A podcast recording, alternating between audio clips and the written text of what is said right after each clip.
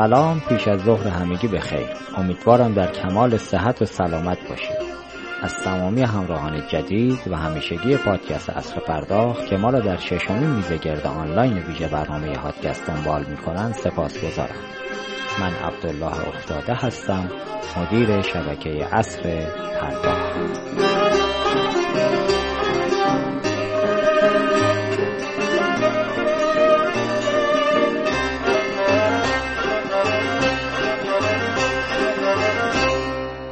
در روزهای اخیر همراه با بحران کرونا قیمت نفت در جهان نیز با کاهش محسوسی همراه بوده. به طوری که رکورد سقوط قیمت نفت شکسته شد. این کاهش قیمت زنگ خطری بود برای اقتصادهای وابسته به نفت که دیگر باید به فکر تغییراتی راهبردی در مدل‌های درآمدی خود باشند. در سال 2016 نخستین بار در کنفرانس جهانی داووس اصطلاح انقلاب صنعتی چهارم به کار رفت. دوره انقلاب صنعتی چهارم با ظهور فناوری های نوین در چند حوزه رباتیک، هوش مصنوعی، زنجیره بلوکی، نانوتکنولوژی، پردازش کوانتومی، زیست فناوری، اینترنت اشیا و خودروهای خودران همراه است. این انقلاب کل نظام تولید، مدیریت و حکمرانی را در هر صنعت و هر کشوری متحول کرده است. بسیاری از صاحب نظران مهمترین دارایی کسب و کارها در این دوره را داده می دانند. داده هایی که بر اساس رفتار کاربران سرویس های سایبری تولید می شود و ذخیره سازی، پردازش و تحلیل آن منجر به تولید ارزش خواهد شد. بسیاری داده را نفت آینده می دانند که البته شباهت های زیادی هم به یکدیگر دارند. داده هم مانند نفت باید ذخیره شود و هرچه بگذرد با مرور زمان ارزشمندتر می شود. داده هم مانند نفت نیاز به استخراج، پالایش و بهره برداری دارد و هرچه فرایند پردازش آن دقیقتر و پیچیده تر باشد می تواند ارزش بیشتری خلق کند. بنابراین اگر برخی از کشورها در یک قرن گذشته با فروش نفت به ثروت دست پیدا کردند باید منتظر ماند و دید حالا که نفت ارزشش روز به روز کمتر می شود در دوره جدید کدام کشورها از نفت جدید که داده است ارزش خلق می کنند. در این برنامه با دکتر امیر نازمی معاون وزیر ارتباطات و رئیس سازمان فناوری اطلاعات کشور و روی خط به صورت آنلاین با دکتر مرتزا ترک تبریزی عضو هیئت مدیره بانک سپه مهندس مسعود پشکی معاون فناوری اطلاعات بانک پارسیان و دکتر محمد مهدی متولی معاون فناوری اطلاعات بانک انصار در خصوص ارزش آفرینی داده محور به بحث و تبادل نظر می‌پردازیم. ما با این مقدمه وارد میزگرد پوچی رو می‌شویم اما قبل از آغاز از مدیران شرکت بهپرداخت ملت بابت حمایتشون از این برنامه تشکر ویژه می‌کنم و امیدوارم این شرکت بتواند با پیمودن پله های ترقی جایگاه ارزنده خود را در صنعت پرداخت جهان ارتقا دهد. ضمن تشکر از میهمانان برنامه که وقتشون رو در اختیار ما قرار دادند از دکتر نازمی خواهش می‌کنم که عرض سلامی با شنوندگان حاضر در گروه داشته باشند تا وارد گپ و گفت بشیم.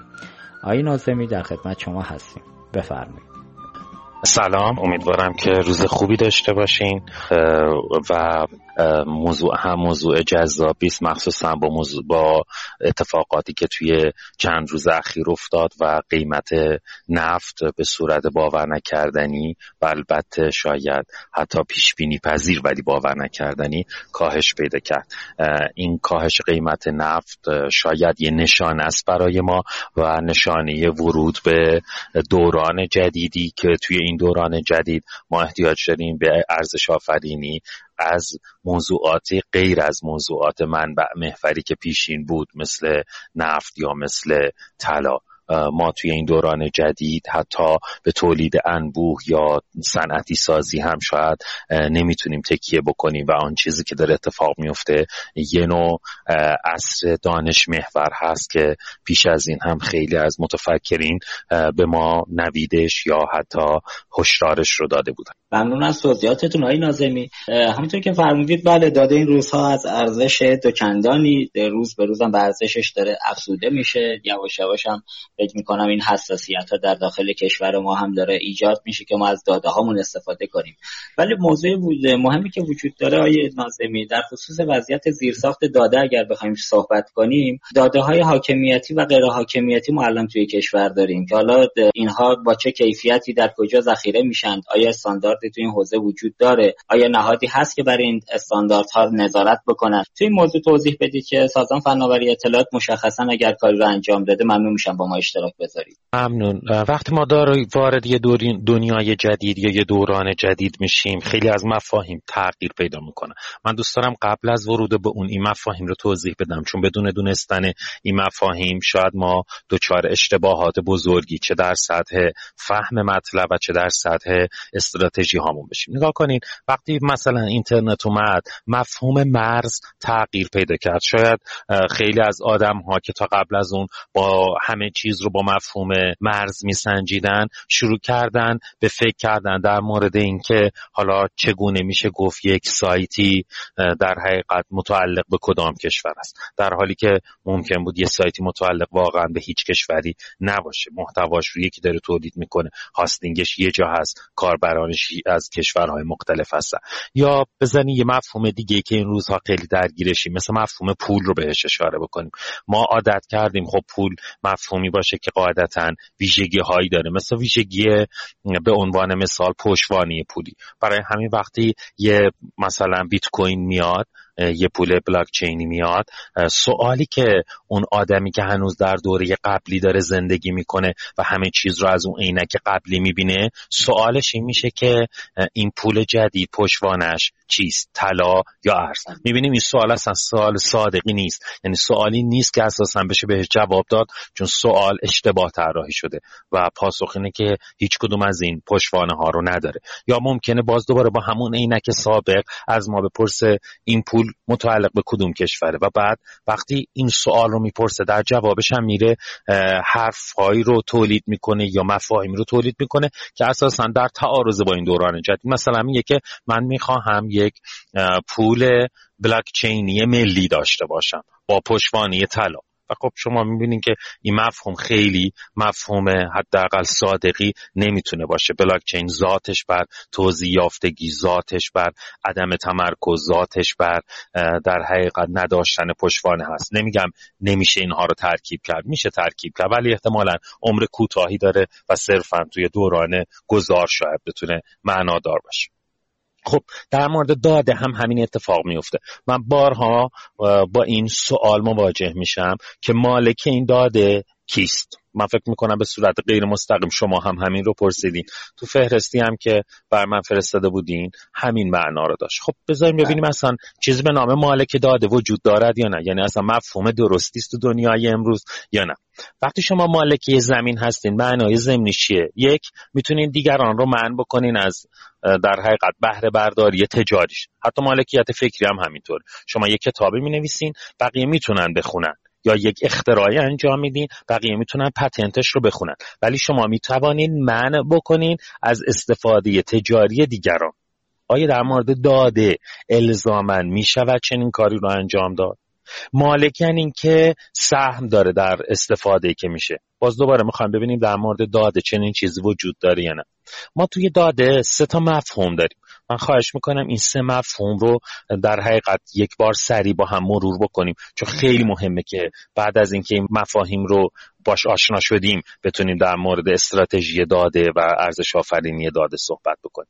اولین مفهوم دیتا سابجکت یا موضوع داده هست. یعنی چی؟ یعنی به عنوان مثال شما تصور بکنید که از یک مسیر یابی استفاده می‌کنید مثلا نمی‌دونم نشان بلد یا ویز فرقی نداره. همه این مسیراب هایی که دارین استفاده می‌کنین دارین برای اونها داده ای تولید می‌کنین. از مسیرتون از احتمالا داده های متنوعی که مربوط به سرعت خودروی شما هست و وقتی همه اونها با هم جمع بشه اون شرکت می‌تونه با تحلیلش تحلیل ترافیکی به دست بیاره.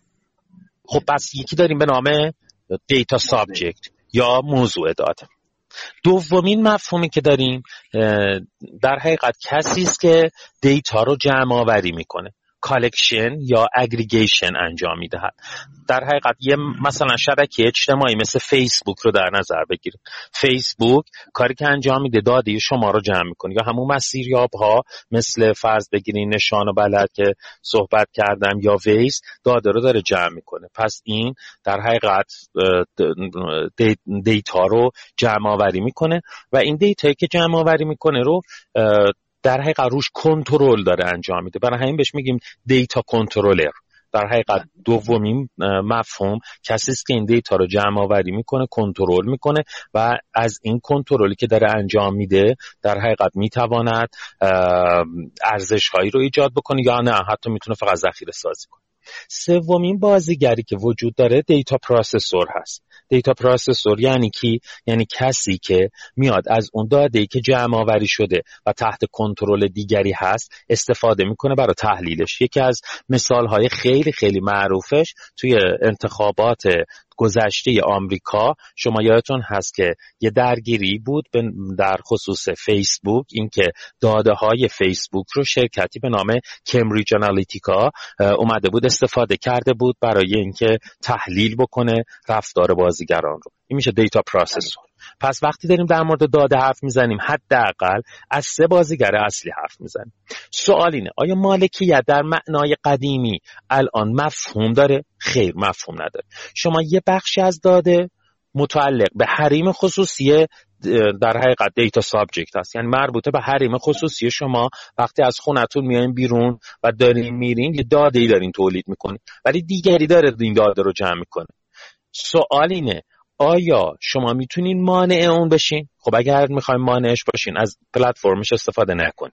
اما آیا اگر اون است... جمع آوری کرد داده شما رو به هر طریقی می‌تواند استفاده کنه؟ نه. اینم جوابش پاسخ منفی است اون داده که مربوط به حریم خصوصی شما هست رو نمی‌تونه در اختیار دیگری قرار بده حتی افشا بکنه یا ازش بهره برداری تجاری به صورت با نام انجام بده. ولی بدون نام می‌تونه این کار انجام بده. یعنی مجموعی از داده ها رو اگه بی نام بکنه. یعنی من ندونم که آقای افتاده از نقطه X به Y رفته است. بلکه بدونم یه نفری از X به Y رفته. تو این تواتر زمانی هم رفته. در این زمان ها هم رفت و برگشتش انجام میشه. با این سرعت هم انجام میشه. این دیگه داده در اختیار آقای افتاده نیست در حالی که داده رو کی تولید کرده؟ داده های روزانی آقای افتاده بود. خب پس میشه دومین قسمت دیتا کنترله. آیا دیتا کنترله تو لحظه اول وقتی که با data subject روبرو میشه می‌تونه ازش اجازه بگیره که من برای این کاربردها استفاده می‌کنم؟ بله شما وقتی وارد یه شبکه اجتماعی به عنوان مثال میشین یا وارد هر کدوم از این پلتفرم ها میشین شما دارین یه سری دکمه های accept یا در حقیقت میپذیرم وجود داره که دارین روش کلیک می‌کنید در حقیقت چی رو دارین میپذیرید؟ میپذیرید که از داده های شما برای بهره برداری های خاصی استفاده بشه به عنوان مثال تبلیغات مثلا ممکنه جزء شروطش این باشه که من برای شما تبلیغات هدف من میفرستم. خب زمان میگذره دیتا کنترل متوجه میشه که از این دیتا می‌تونه استفاده های دیگه هم بکنه. استفاده هایی که تا حالا به فکرش نرسیده از شما مجازه نگرفته. تکلیف الان چیه؟ توی اینجا هم باز دوباره طبق حالا من در حقیقت مبنای حرف هایی که الان دارم می‌زنم رو بیشتر مبنای سند جی دی پی آر اروپا قرار دادم که سند حقوقی مورد پذیرش جامعه اتحادیه اروپا هست. در مورد همین مفاهیمی که الان داریم با هم صحبت می‌کنیم. میگه اگر که در حقیقت شرایطی رو داشته باشه می‌تونه اون موقع هم استفاده بکنه. مثلا حریم خصوصی رو نقض نکنه. مثلا در تعارض با در حقیقت داده های شخصی شده نباشه. حالا پس باید داده شخصی شده تعریف کنیم. یعنی بگیم چه چیزی داده شخصی است. یعنی من چه چیزی رو آیا آدرس خونه من داده شخصی من حساب می شود یا نمی شود خب این, این در حقیقت موضوعی. کی این کارا رو داره انجام میده؟ ما این سری شرکت تخصصی تو این دنیا داریم. مثلا با هر چقدر رشد هوش مصنوعی AI افزایش بکنه قاعدتا این نوع شرکت ها هم افزایش پیدا می‌کنن. به نام data processor ها. اینها میرن collection های data یا در حقیقت بانک های اطلاعاتی رو از data controller می‌گیرن می‌خرن یا با شریک میشن و روی این داده ها شروع می‌کنن به تحلیل کردن. و این تحلیل ها رو حالا ممکنه بفروشن. ممکنه ساده ترینش. یه شرکتی باشه می‌خواد به جای اینکه بره نظرسنجی انجام بده از روی داده های شبکه اجتماعی شما نظرسنجی رو میسنجه. و اطلاع میده به کسانی که خریدارش هستن. حتی می‌تونه خریدارش خود دولت باشه. می‌خواد ببینه آیا سیاست ایکسی که گذاشته است مثلا توی انگلیس اگه یادتون باشه برگزیت خیلی سر صدا به پا و مدام اخبار فری مبتنی بر تحلیل در حقیقت موافقت یا مخالفت مردم از روی شبکه های اجتماعی به دست میاد که خیلی موقع سفارش دهندش خود دولت انگلیس بود. پس data processor می‌تونه به مشتری های بفروش که قبلا اساسا به صورت ساده ممکنه جزء مشتری های شبکه اجتماعی نبودن. ممکنه تحلیل هاش رو به یه بنگاه تبلیغاتی بفروشه یا ممکنه به خود data controller بفروشه. یعنی این کار رو انجام بده برای data controller برای اینکه بتونه کیفیت سرویس دهی بهتری داشته باشه. این سه تا بازیگری که خدمتتون گفتم به معنای سنتی هیچ کدومشون مالک داده نیستن. ولی به معنای سنتی بازم هیچ کدومشون نمی‌تونیم بگیم که هیچ نوع مالکیتی نداره. بهتره اینجوری فکر بکنیم که مالکیت در دنیای امروز تبدیل به چند نوع شده است یا تبدیل به یه طیفی شده است. حالا ساده تر اگه بخوایم بگیم. هر کدوم از اینها تا حدی مالکن تا حدی مالک نیستن. هر کدوم از اینها ویژگی هایی از مالکیت رو دارن و ویژگی های از مالکیت رو ندارن. خب این اولین موضوع که روی مفاهیم بود. اگر مفاهیم خسته کننده شد عذرخواهی می‌کنم. اگه آماده هستید من می‌تونم برم سراغ بخش دوم که برمیگرده به این پرسش که حالا با پذیرش این مفاهیم چگونه می‌تونیم زیرساخت بهتری داشته باشیم برای ارزش آفرینی از داده دقیقا. آی دکتر بفرمایید بله ما سال اول ابتدای سالمون هم همین بود. بفرمایید که الان تو این موضوع حالا هم بحث نظارتی و هم که حاکمیتی رو الان ما در ایران داریم چیکار می‌کنیم؟ خب توی این قسمت ما وقتی که وارد مفهوم پیچیده ای مثل داده و مالکیت داده و ارزش آفرین از اون میشیم چند نوع زیر ساخت مورد نیازه یه دسته بندی کلی. ما همیشه داریم تحت عنوان زیر ساخت های سخت و نرم. زیر ساخت نرم کدومه؟ مثلا بحث حقوقی هست. بحث حقوقی یعنی اینکه همین جی دی پی آری که من مثال هاش رو برای شما زدم آیا در مورد ایران تعیین تکلیف شده است؟ خیر.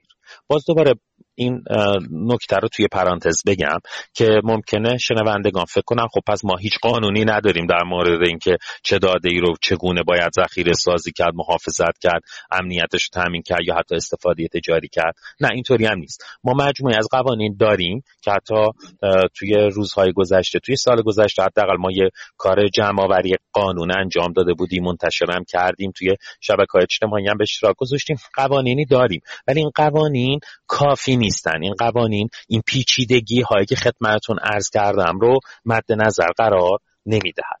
ما برای اینکه سعی کنیم وضعیتمون رو کمی بهتر بکنیم و در حقیقت توسعه یافته تر بکنیم به خاطر اینکه مردم بتوانند یا شرکت ها و کسب و کارها بتوانند استفاده بکنن مردم بتونن اطمینان داشته باشن به حفظ حریم شخصیشون. یه لایه رو, هم در حقیقت حدود دو سال پیش از طریق دولت شروع کردیم به پیگیری.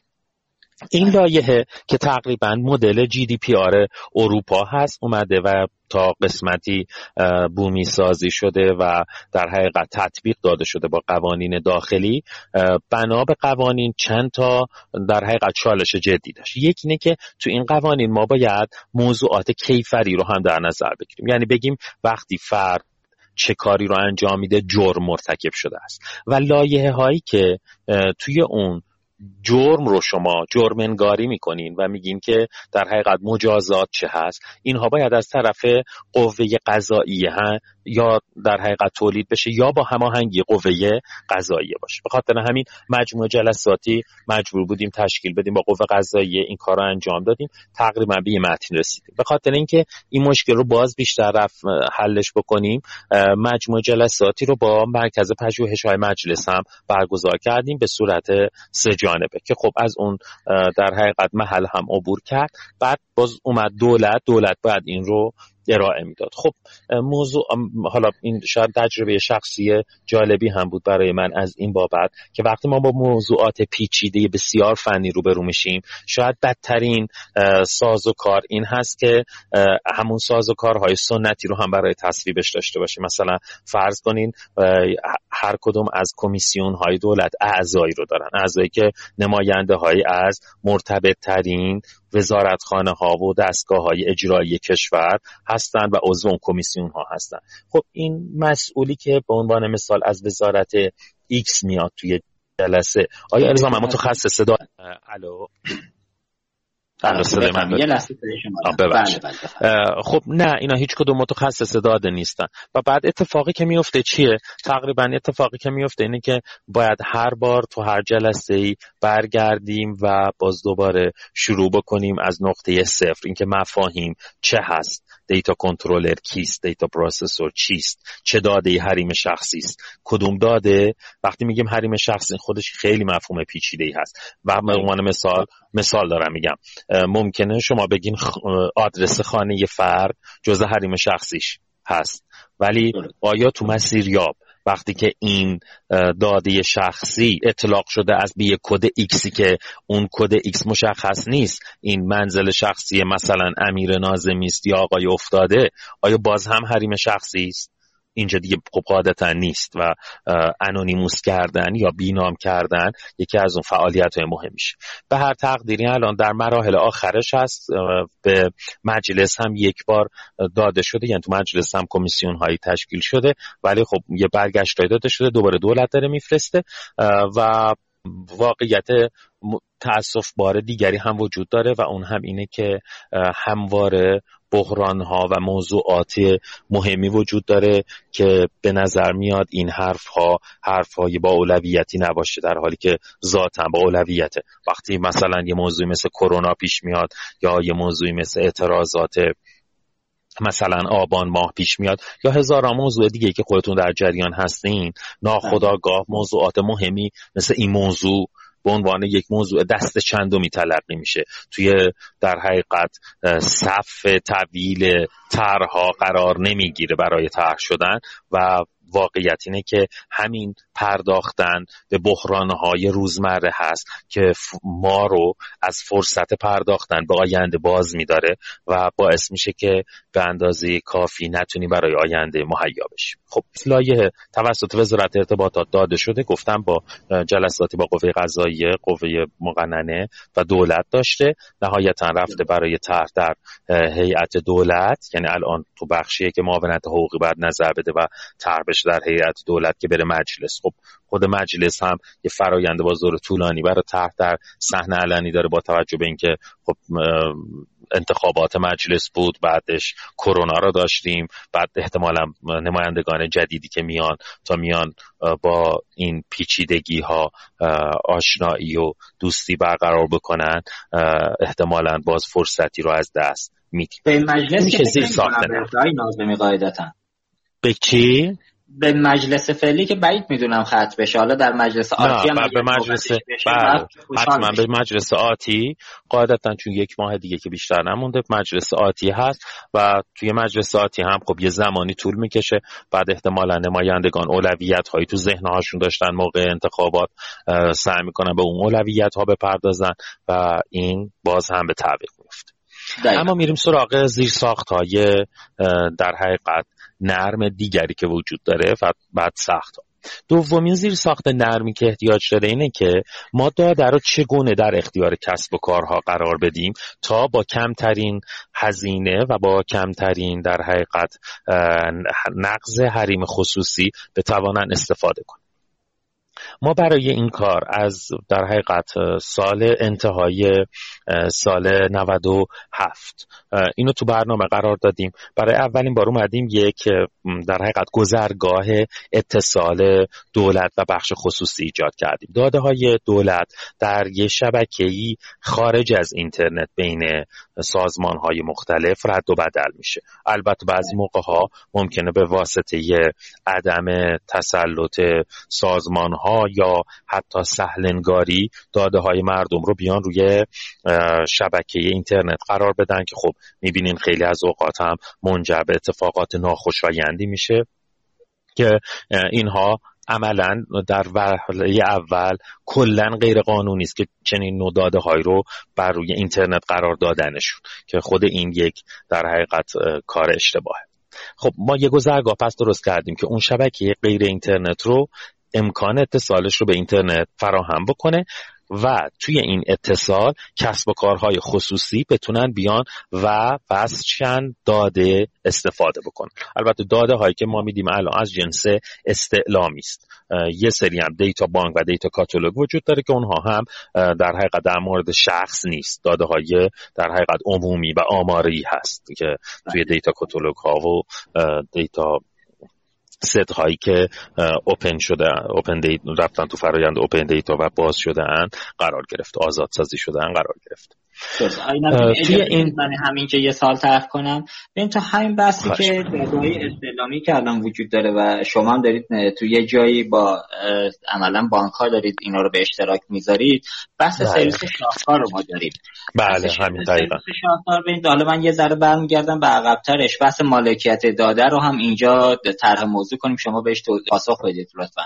ما در اپراتورهای تلفن همراه یه سری داده از مشتریانشون داریم که در اختیار اپراتوره. آیا این اینجا اپراتور مالک اون داده هست یا نه؟ یک سال بعد از اون رگولاتور مخابراتی اومد توی مرحله برای اینکه بتواند به سیم کارت های نشان یا بی نام و نشان توی شبکه مدیریت داشته باشه که اینا رو بتونه زیر دست خودش داشته باشه. کل data ی اپراتورها رو ازشون گرفت و توی سامانه‌ای به نام شاهکار رو آورد بالا که مردم هم می‌تونن اطلاعات خودشون رو برن اونجا توی سایت سازمان تنظیم اونجا اطلاعاتشون رو دریافت کنن استعلام کنن دقیقا. حالا سازمان فناوری اطلاعات دقیقا تو همین مسیر از اطلاعات اپراتورها برای حوزه استعلام شبکه بانکی که اونجا هم شبکه بانکی از این داده ارزش جدید واسه خودش ایجاد نمی‌کنه. در اصل شبکه بانکی اونجا داره بحث امنیت اقتصادی مباحث پولشویی و مالکیت فردی که سیمکار در اختیارشه و کارتی که در اختیارشه می‌خواد تراکنش انجام بده. اونجا داره از این به اون شکل استعلامی استفاده می‌کنه. ولی الان شما توی شاهکار یه عددی رو گذاشتید اگر اشتباه نکنم یه عدد 53 تومان برای هر تراکنش که استعلام اگر قرار باشه انجام بدن این 53 تومانه رو باید شبکه بانکی پرداخت کنه. سوال اینجاست مگر سازمان فناوری اطلاعات مالک این دیتاست که داره الان کارمز می‌خواد از این موضوع؟ چون اونور اپراتور هم خودش می‌تونست این کار انجام بده. من همین رو هم توضیح میدم. آره سال بعدش هم اینه که ارزش گذاری این داده رو 56 تومن کجا اومده این تراکنش هایی بله. که شبکه بانکی انجام میده خودشون انقدر کارمز نمی‌گیرن که عدد 56 تومن بیان بله. به شما پرداخت کنن تو یه جاهایی من شنیدم عدد پلکانی تا 103 تومن 130 تومن هم داره بالا میره این عدد توی شاهکار بله. اینو توضیح بدید که باز بشه بله حتما حتما خب اول از همه از اونجا شروع می‌کنم که آیا اون دادی که اپراتور جمع کرده مالکش هست یا نه باز دوره گفتم به معنای اون مالکیتی که شما توی دنیای فیزیکی مد نظرتون هست و اونو برمیداری می‌برید تو دنیای مجازی. نه مالکش به اون معنا نیست. دیتا کنترلر است. یعنی می‌تواند دیتا کنترلر تعریفش گفتم حد بله. اختیاراتش هم گفتم. حد اختیاراتش مشخصه. یک نمی‌تونه داده مثلا تلفن شما رو به دیگری بفروشه. چنین حقی رو نداره. انونیموس می‌تونه بکنه؟ استعلامی هم می‌تونه بکنه یعنی چه انونیموس کنه مثلا بگه که مثلا یه نفر می‌خواد بیاد و می‌خواد ببینه که چند نفر در ایران کلا سیم کارت دارن و هر کدوم از این افراد به طور متوسط چند تا سیم کارت دارن. مثلا ده مثال دارم می‌زنم. و اگر تقسیم بندی بکنی مثلا چند نفر بیشتر از چند تا سیم کارت دارن. خب اینو می‌تونه بیا دادش رو استفاده بکنه. دیتا کنترلر می‌تواند این کارو کنه. اما آیا می‌تونه به بقیه بفروشه؟ بگه امیر نازمی شماره تلفنش چنده؟ این کارو نمی‌تونه انجام بده. پس بخشی از مالکیت رو دارد بخشی رو نداره. همون تعریف که من بهتون گفتم اسمش هست دیتا کنترل. میریم سراغ قسمت دوم. این داده ها جمع شده و روش سرویسی تعریف شده به نام سرویس شاهکار. که این سرویس شاهکار از مدت ها قبل بود ما تو سال 98 تصمیم گرفتیم آزادسازیش اتفاق بیفته. آزادسازی یعنی چه؟ یعنی بتوانند در حقیقت بخش های مختلف از این داده استفاده کنن مثال مثالش تو شبکه بانکی گفتین شبکه غیر بانکی هم هست. مثال دارم می‌زنم. مثلا شما فردا روزی می‌خواهید برین یه اپلیکیشنی نصب بکنین که تو اپلیکیشنتون جابجایی پول انجام بشه. خب اون اپلیکیشن از کجا بدونه که این شخصی که الان داره درخواست میده واقعا امیر نازمی است؟ از رو موبایل من اگر من درخواست رو بفرستم چون از موبایلم رفته شماره رو داره چک می‌کنه اونجا می‌بینه با مثلا کد ملیه که من اعلام کردم هم یکیه پس می‌فهمه این فرد دارنده این کد ملی است. برمیگردونه میگه بله یس یا نو. به این فرایندهایی که پاسخ برگشتش یس یا نو هست ما میگیم استعلام. فرایندهای استعلام خوبیش چیه؟ حریم خصوصی رو لو نمیده در ولی چک می‌کنه. یعنی میگه این فرد همان فرد است. تیک رو می‌زنه. و این فرد چون خودش درخواست دهنده بوده پس اشکالی نداره. اینم قسمت دوم. قسمت سوم. حالا دولت شروع می‌کنه به چنین سرویسی رو ارائه دادن. اصلا شما در حقیقت هر کشور دنیایی رو هم می‌خواین در نظر بگیرید من اول منطقش رو میگم بعدم در حقیقت به موضوع اشاره می‌کنم. من یه بیزینس هستم یه بانکم. دارم استفاده می‌کنم از یه منابعی از دولت. درسته؟ آیا دولت باید به خاطر اینکه من می‌خواهم کسب و کاری رو داشته باشم یا سرویسی رو ارائه بدم هزینه هاش رو دولت بده یا نه؟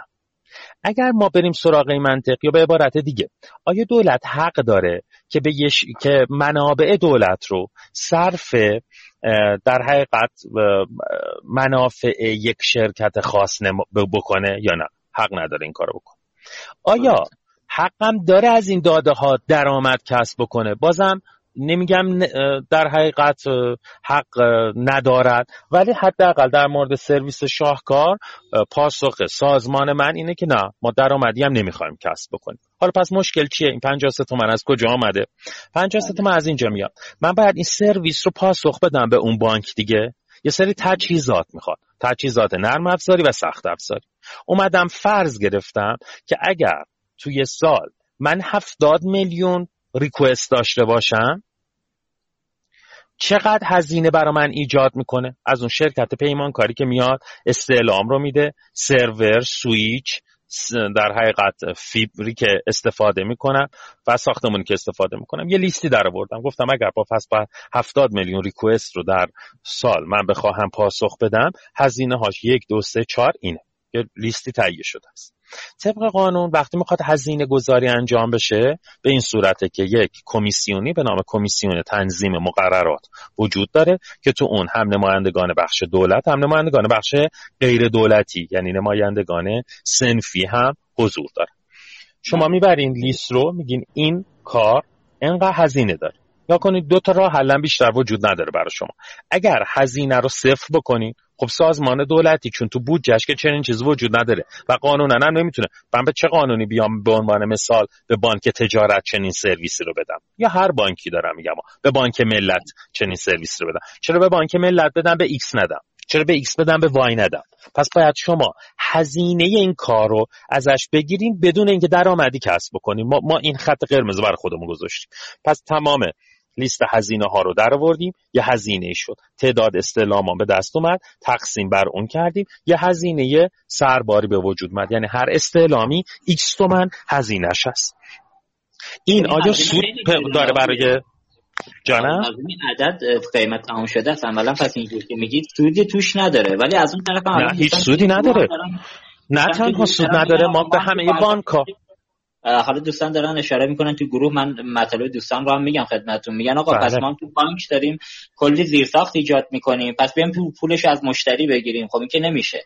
نه شما سود بانکی رو داری می‌گیری شما بانک یک بنگاه اقتصادی است که داره سود خودش رو به دست میاره. حتما بانک هم اگر مثلا چرا بانک نمیاد به من مثلا دارم میگم سی درصد سود بده. پاسخش همینه دیگه. میگه من فقط هزینه می‌کنم این برای من نمیصرفه. دولت هم من به عنوان نماینده منافع عمومی باید چنین کاری رو انجام بدم. یعنی بگم اگر کسی می‌خواد بیاد از زیر ساخت دولت استفاده بکنه و ازش در حقیقت سود خصوصی انجام بده ازش منفعت خصوصی به دست بیاره باید این کار بکنه. حالا ما یه راه حل ساده تر گذاشتیم. خودشون هم می‌تونن بیان زیر ساخت بذارن از این استفاده بکن. ولی خودشون کار نمی‌کنن چون می‌دونن هزینهش بیشتره. های دکتر یه مسئله. اپراتور چرا اینجا؟ خود اپراتور زیر ساخته که داره.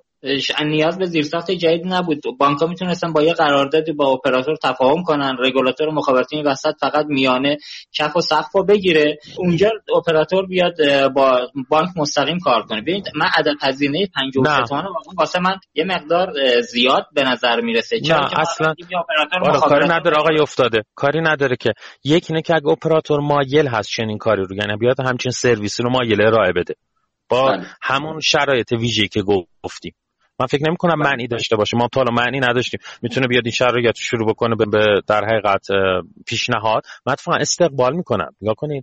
من صادقانه به شما بگم.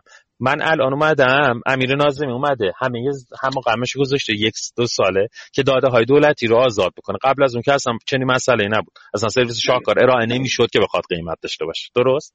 فردا روزم ممکنه من برم رئیس بعدی دوست نداشته باشه این کارو بکنه. پس من تمام تلاشم رو می‌کنم که این پایدار بشه تو بخش خصوصی. اگر اپراتور براش میصرفه این کار رو انجام بده با همون پروتکل های حفظ حریم یعنی باید همه اونا رعایت بکنه دیگه. یعنی بله. مثال دارم میگم از یه secure line ی باید اتصال برقرار بشه. مثلا ما خود حتما باید طرف از طریق MPLS به ما وصل بشه. بعد این طرف یه سویچ سویچ باید داشته باشه و همه اون موارد که می‌خواد. غیر از اینکه بانک باید به سه جا احتمالا وصل شه یا چهار جا. چون سه تا چهار تا اپراتور داره. که می‌تونن یه شرکت تاسیس کنن دیگه. اولا شاهکار تبدیل به شرکت خب، کنن. من قول میدم عددش بیشتر باشه. خیلی هم ساده است می‌تونن بسنجن دیگه. ما همین الان به بانک هم همین پیشنهاد دادیم. بانک ها می‌تونن بیان خودشون این کار رو انجام بدن و هزینهش رو بگیرن. رو صف هزینه که ما میگیم. همون سقف 53 تومنیه خیلی هم ساده است.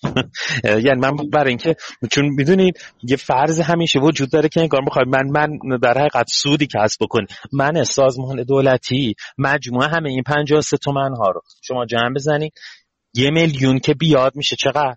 میشه 53 میلیون. درسته؟ بله. ده میلیون که بیاد در بالاترین حالتش میشه چقدر؟ 530 میلیون تومن یا یه, یه تجهیزاتش یه قرار داده ساده یه نرم افزاریش که بخوایم ببندید خودتون دیگه بهتر می‌دونید فقط امنیتش رو می‌دونین چقدر هزینه داره. مثلا لازم به گفتنش نیست. و استقبال هم می‌کنم هر بخش دولتی بیاد چنین پیشنهادی بده و تبدیل شه به اپراتور.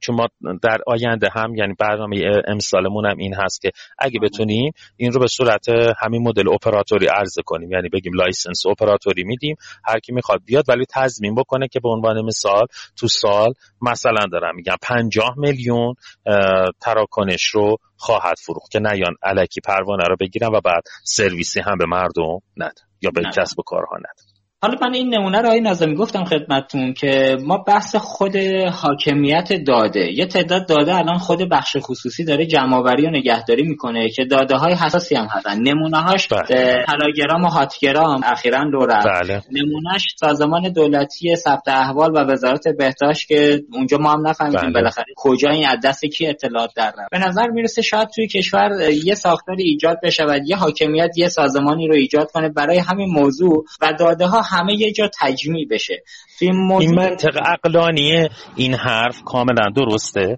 و همه بله. در حقیقت شاید حرفی که ما می‌زنیم هم همینه که شما دارین میگین. صرف نظر از اینکه سازمان فناوری باشد یا نباشد. ما احتیاج داریم به گذرگاه های خاصی که دولت با غیر دولت از اون گذرگاه ها بود کنه حالا اگر اجازه می‌دادیم بقیه یه زیر ساخته که می‌گفتم به این موارد مخواستم اشاره بکنم. یعنی پس میمدیم. آزاد سازی داده رو انجام دادیم بعد حالا ذخیره سازی داده با چه شرایطی انجام بشه؟ این هم یه توضیح کوتاهی سعی می‌کنم سریع الان بدم خدمتتون. اتفاقی که میفته اینه که ما داده ها رو کجا میزبانی می‌کنیم؟ توی سری دیتا سنتر همیشه. درسته؟ تو ایران بله. کسب و کار دیتا سنتر خیلی راه نیفتاد. به دلایل متفاوتی که حالا میگم خدمتتون. یعنی به این معنا میگم در حقیقت خیلی رونق نگرفت. به این معنا که هر سازمان دولتی هر بانکی هر اپراتوری هر کسب و کار بزرگی. عملا اومد برای خودش data center های کوچکی رو ایجاد کرد. data center های مثلا حدود مثلا 10 rack 15 rack 20 rack چنین data center های حتی تو دولت که به وفور ما شاهدش هستیم. تو خود همین سازمان فناوری اطلاعات می‌بینیم که 18 تا data center حدودا 18 rack میاد و ایجاد میشه در دوره های گذشته. بله. خب چرا data center 18 rack ه در حقیقت یک شوخیه؟ بزن اینجوری بهش بگم. به خاطر این شوخیه که data center هزینه های زیادی داره. یه سری هزینه هاش که هزینه مثل برق و نمی‌دونم تأسیسات و اون بخش در حقیقت passive و active ش هست. اونا که دیگه مشهوده با همه شما هم میدونین اون باید به یه نقطه سر به سری برسه تا به صرفه شما می‌خواین این هزینه رو بکنید قسمت دومش هزینه های ارتباطیش هست هزینه های مربوط به امنیتش هست. مجموعه هزینه ها وقتی شما جمع می‌زنید می‌بینید تو دنیا به یه اقلانیتی رسیده و اون اقلانیت دنیا مینه. دیتا سنتری که زیر 300 رک داشته باشد صرفی اقتصادی ندارد. بله. یکی از دلایلی که خدمات ما میره قیمتش بالا امنیت ما در حقیقت کاهش پیدا می‌کنه شرکت ها براشون هزینه هاش خیلی میره بالا که بخواهن انواع کنترل ها رو داشته باشن ذخیره سازی استاندارد انجام بدهند و در حقیقت بتونن به صورت مستمر روش پایش داشته باشن حتی خود این غیر اقتصادی بودن و به صرف نبودن این کسب و کار است برای این هم چه کاری رو ما شروع کردیم؟ ما از سال گذشته یه کاری رو شروع کردیم تحت عنوان پروانه های مراکز دادی خب بله. همیشه شما با یه دوگانه ای روبرو میشین. اگه دولت نخواهد پروانه بدهد خب نمی‌تونیم مشخص خاص بکنیم که یعنی اگه پروانه ای صادر نشود اینجوری بگم. اگر پروانه ای صادر نشود شما نمی‌تونید بفهمین که این دیتا سنتر های مثلا دارای استاندارد کدوم هستن کدوم بهترن کدوم بدترن کیا باید برق صنعتی بگیرن که نباید برق صنعتی بگیره کجا مجوزش داده میشه که می‌تونه مستقر بکنه کجا داده نمی‌شود. اگه بخواد دولت مداخله بکنه تبدیل میشه باز دوره به یه پروانه ای که از فرد فسادآمیز میشه.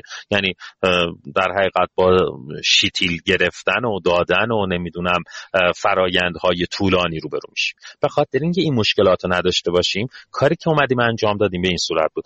اولا یه کمیته تشکیل شد برای اولین بار این موضوع رو دارم میگم که تو کشور انجام شده. یعنی ادعای منی اولین باره. ما داریم مجوزی رو از طرف دولت یا پروانه ای رو از طرف دولت صادر می‌کنیم که اعضایی که دور میز نشسته و اون رو تایید یا عدم تایید می‌کنن. نصف به اضافه یک نفر از اونها از بخش غیر دولتی است.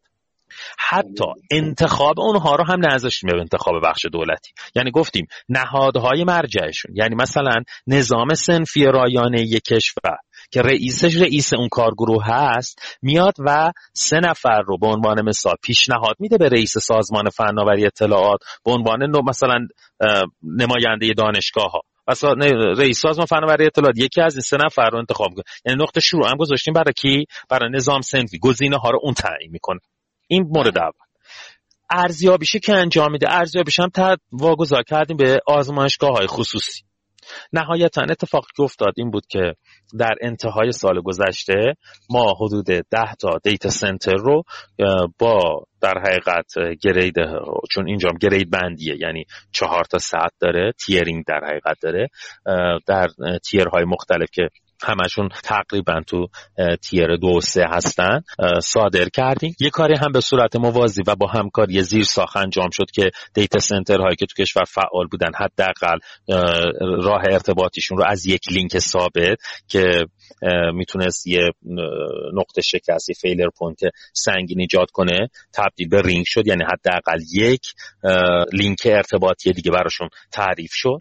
و تو گام بعدی اتفاقی که میفته اینه که حالا وقتی ما کسب و کار data center رو به رسمیت بشناسیم و بتونیم برای اون استاندارد گذاری بکنیم حالا می‌تونیم به دولتی ها بگیم شما دیگه لازم نیست data center خودتون برین بزنید و می‌تونین از خدمات دیتا سنتر هایی که در بخش خصوصی وجود دارد استفاده بکنید به عبارت دیگه کاری که سعی کردیم انجام بدیم این بود که کسب و کار دیتا سنتر رو به وجود بیاریم و اون کاری که دولتی ها تمایل جدی داشتند رو ببریم تو بخش خصوصی.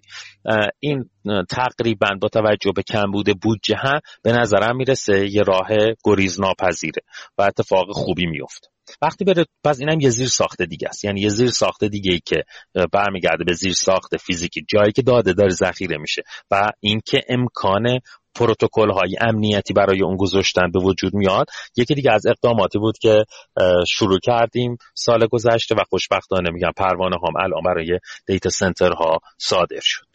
غیر از این خب هزینه های از پروژه های وزارت ارتباطات اومد بیرون دیگه های دکتر آره؟ نه نگاه کنه ما چیزی به نام من خیلی روی این واژه ملی هم حساسیت دارم هم خیلی بیموها با هم استفاده می‌کنم. بعد نمونه های شکست خوردم که ماشاءالله کم نداره از در حقیقت. ایمیل ملی و موتور جستجوی ملی گرفته تا دیتا نگاه کنید آن چیزی که ما وقتی میگیم یه ملیتی قویه یه کشور قویه این نیست که حتما یه چیزی داره به نام مثلا دیتا سنتر ملی. خب ممکنه یه شرکتی داشته باشه که این شرکت اونقدر قوی باشه یا انت شرکتی داشته باشه که اون شرکت ها خمه خدمات رو میدن. من این نگاه دولت محور رو باید پاک کنیم از ذهنمون.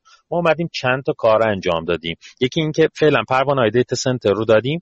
مرحله دوم اینه که یه سری کلوکیشن ایجاد کردیم در زیر ساخت که حدود 200 رک اون رو پارسال فراخانش رو زدیم. همین الان هم وجود داره. کسایی که محتوای جدی دارن البته باید خصوصی نباشه.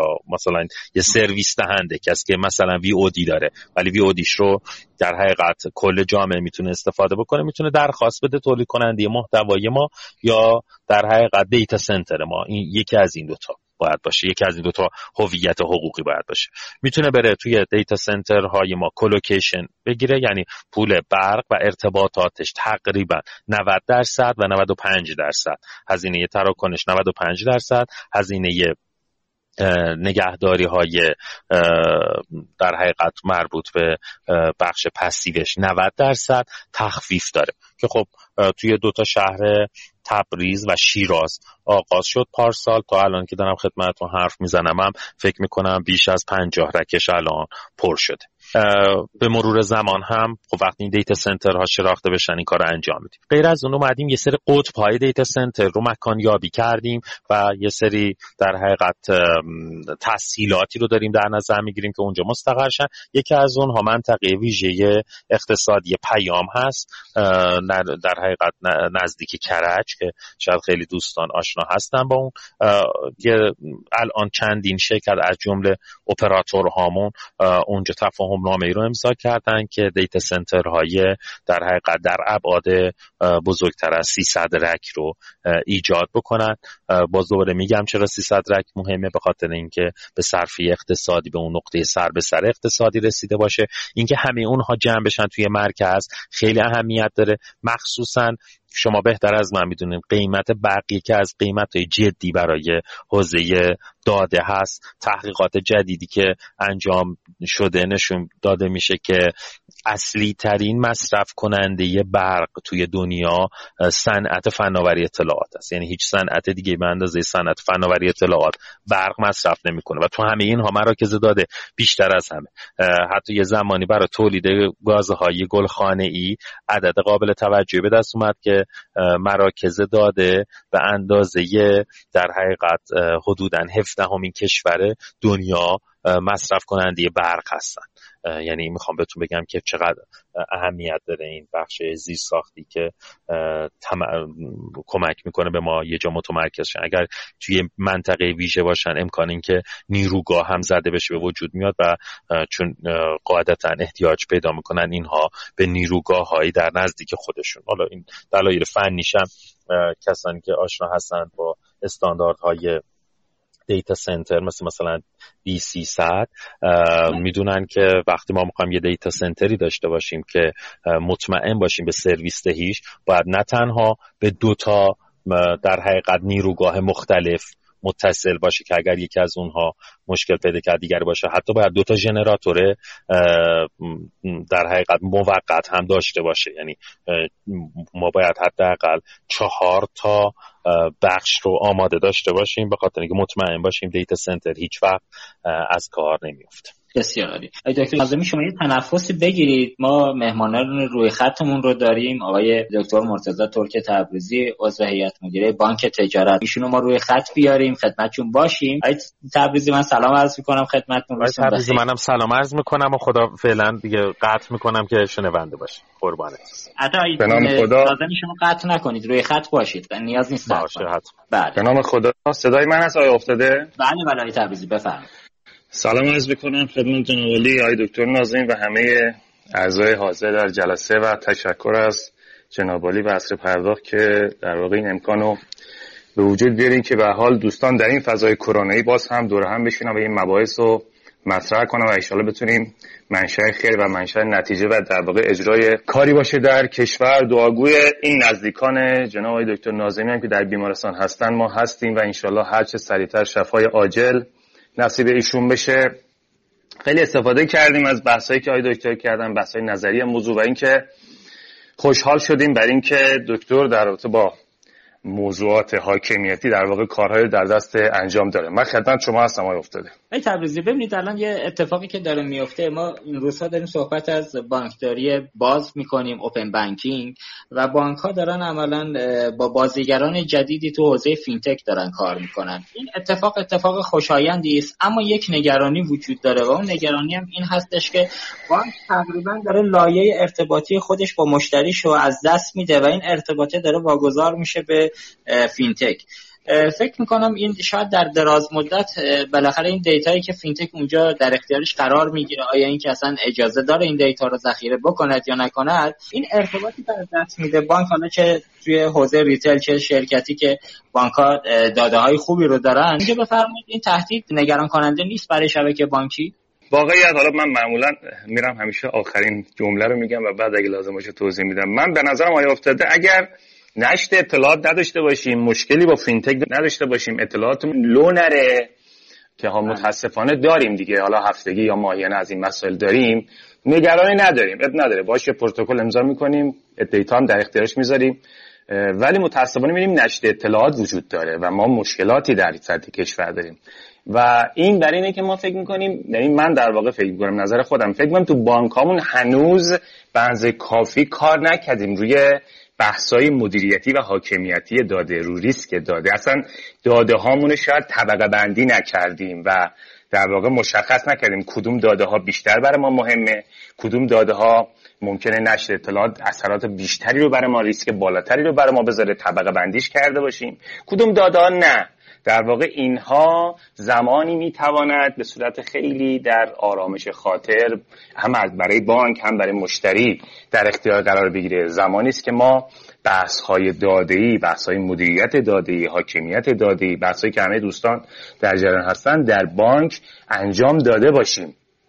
فرهنگ داده سیاست گذاری در خصوص داده ها و data security به معنای واقعی کلمه. ببین ما همیشه security در لایه زیر ساخت می‌بینیم و در لایه سرور می‌بینیم و در لایه سرویس ها ولی خود data رو هیچ موقع نیومدیم. حالا به حال شناختی که من دارم نیومدیم ارزش گذاری کنیم و data هایی که ریسک بیشتری دارن و ما بشناسیم و بعد با اون شناختی که داریم بیان در اختیار fintech های بیرون بذاریم. آیا افتاده؟ ما عملا الان داریم مشتریامون رو از دست میدیم. ما مشتریامون دیگه تو شعبه نمی‌بینیم. ما مشتریامون فقط با ما یک کسایی که داره transaction هایی با ما انجام میدن داریم می‌بینیم.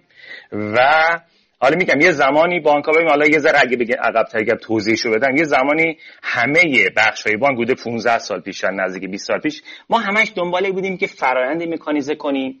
برای اینکه فرآیند مکانیزه کنیم در واقع سرویس های اومدیم تو هر بخشی گذاشتیم. تو اون بخش اون بخش خاص رو مکانیزه کردیم. بخش مالی بخش اعتباری بخش مشتریان بخش بازاریابی. و وقت اینا اومدن از اون دیتا هایی که ثبت می‌کردن ثبات هایی که ثبت می‌کردن میموندن از اونا گزارش هایی رو می‌گرفتن و خودشون به تنهایی استفاده می‌کردن.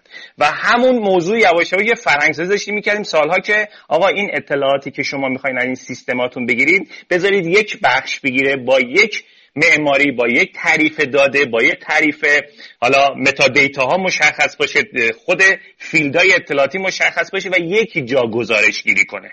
آروم آروم به این سمت می‌بریم که درگاه های حضوری ما خیلی غیر حضوریمون خیلی بیشتر شد و مشتریا دیگه اصلا داخل بانک نمیمدن حداقل مشتری retail داخل بانک نمیمدن و ما سعی کردیم سیستم هایی که در این بخش های دپارتمان های بانک وجود داره هرچی بیشتر حالا بخش هایی که سرویس های سمت مشتری دارن از طریق غیر حضوری سرویس بدیم حالا data هایی جمع شده که باز الان مشکلی که وجود داره هر کسی تو بانک بعضا فکر می‌کنه این data ها مال منه.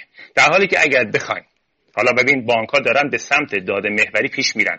اگه بخوایم با این موجی که الان وجود داره بحث digital banking که الان بحث روز همه بانک ها هست. اگر بخوایم درست پیش بریم خودمون رو باید آماده کنیم. اگر آماده نباشیم اگر پروژه های میز و مرتبی در حوزه داده ایجاد نشه اگر ساختاراش در بانک ها ایجاد نشه یعنی یه نفر مسئول داده باشه که بدون همین بحثی که آقای دکتر ناظری فرمودن بحث مالکیت داده که الان مثل قبل نیست. اصلا معلوم نیست این داده هایی که داره تولید میشه کدوم استفاده ها میشه ازش کرد و کدوم بخش ها دقیقا ناظر بر اینا هستن. کدوم بخش ها فقط؟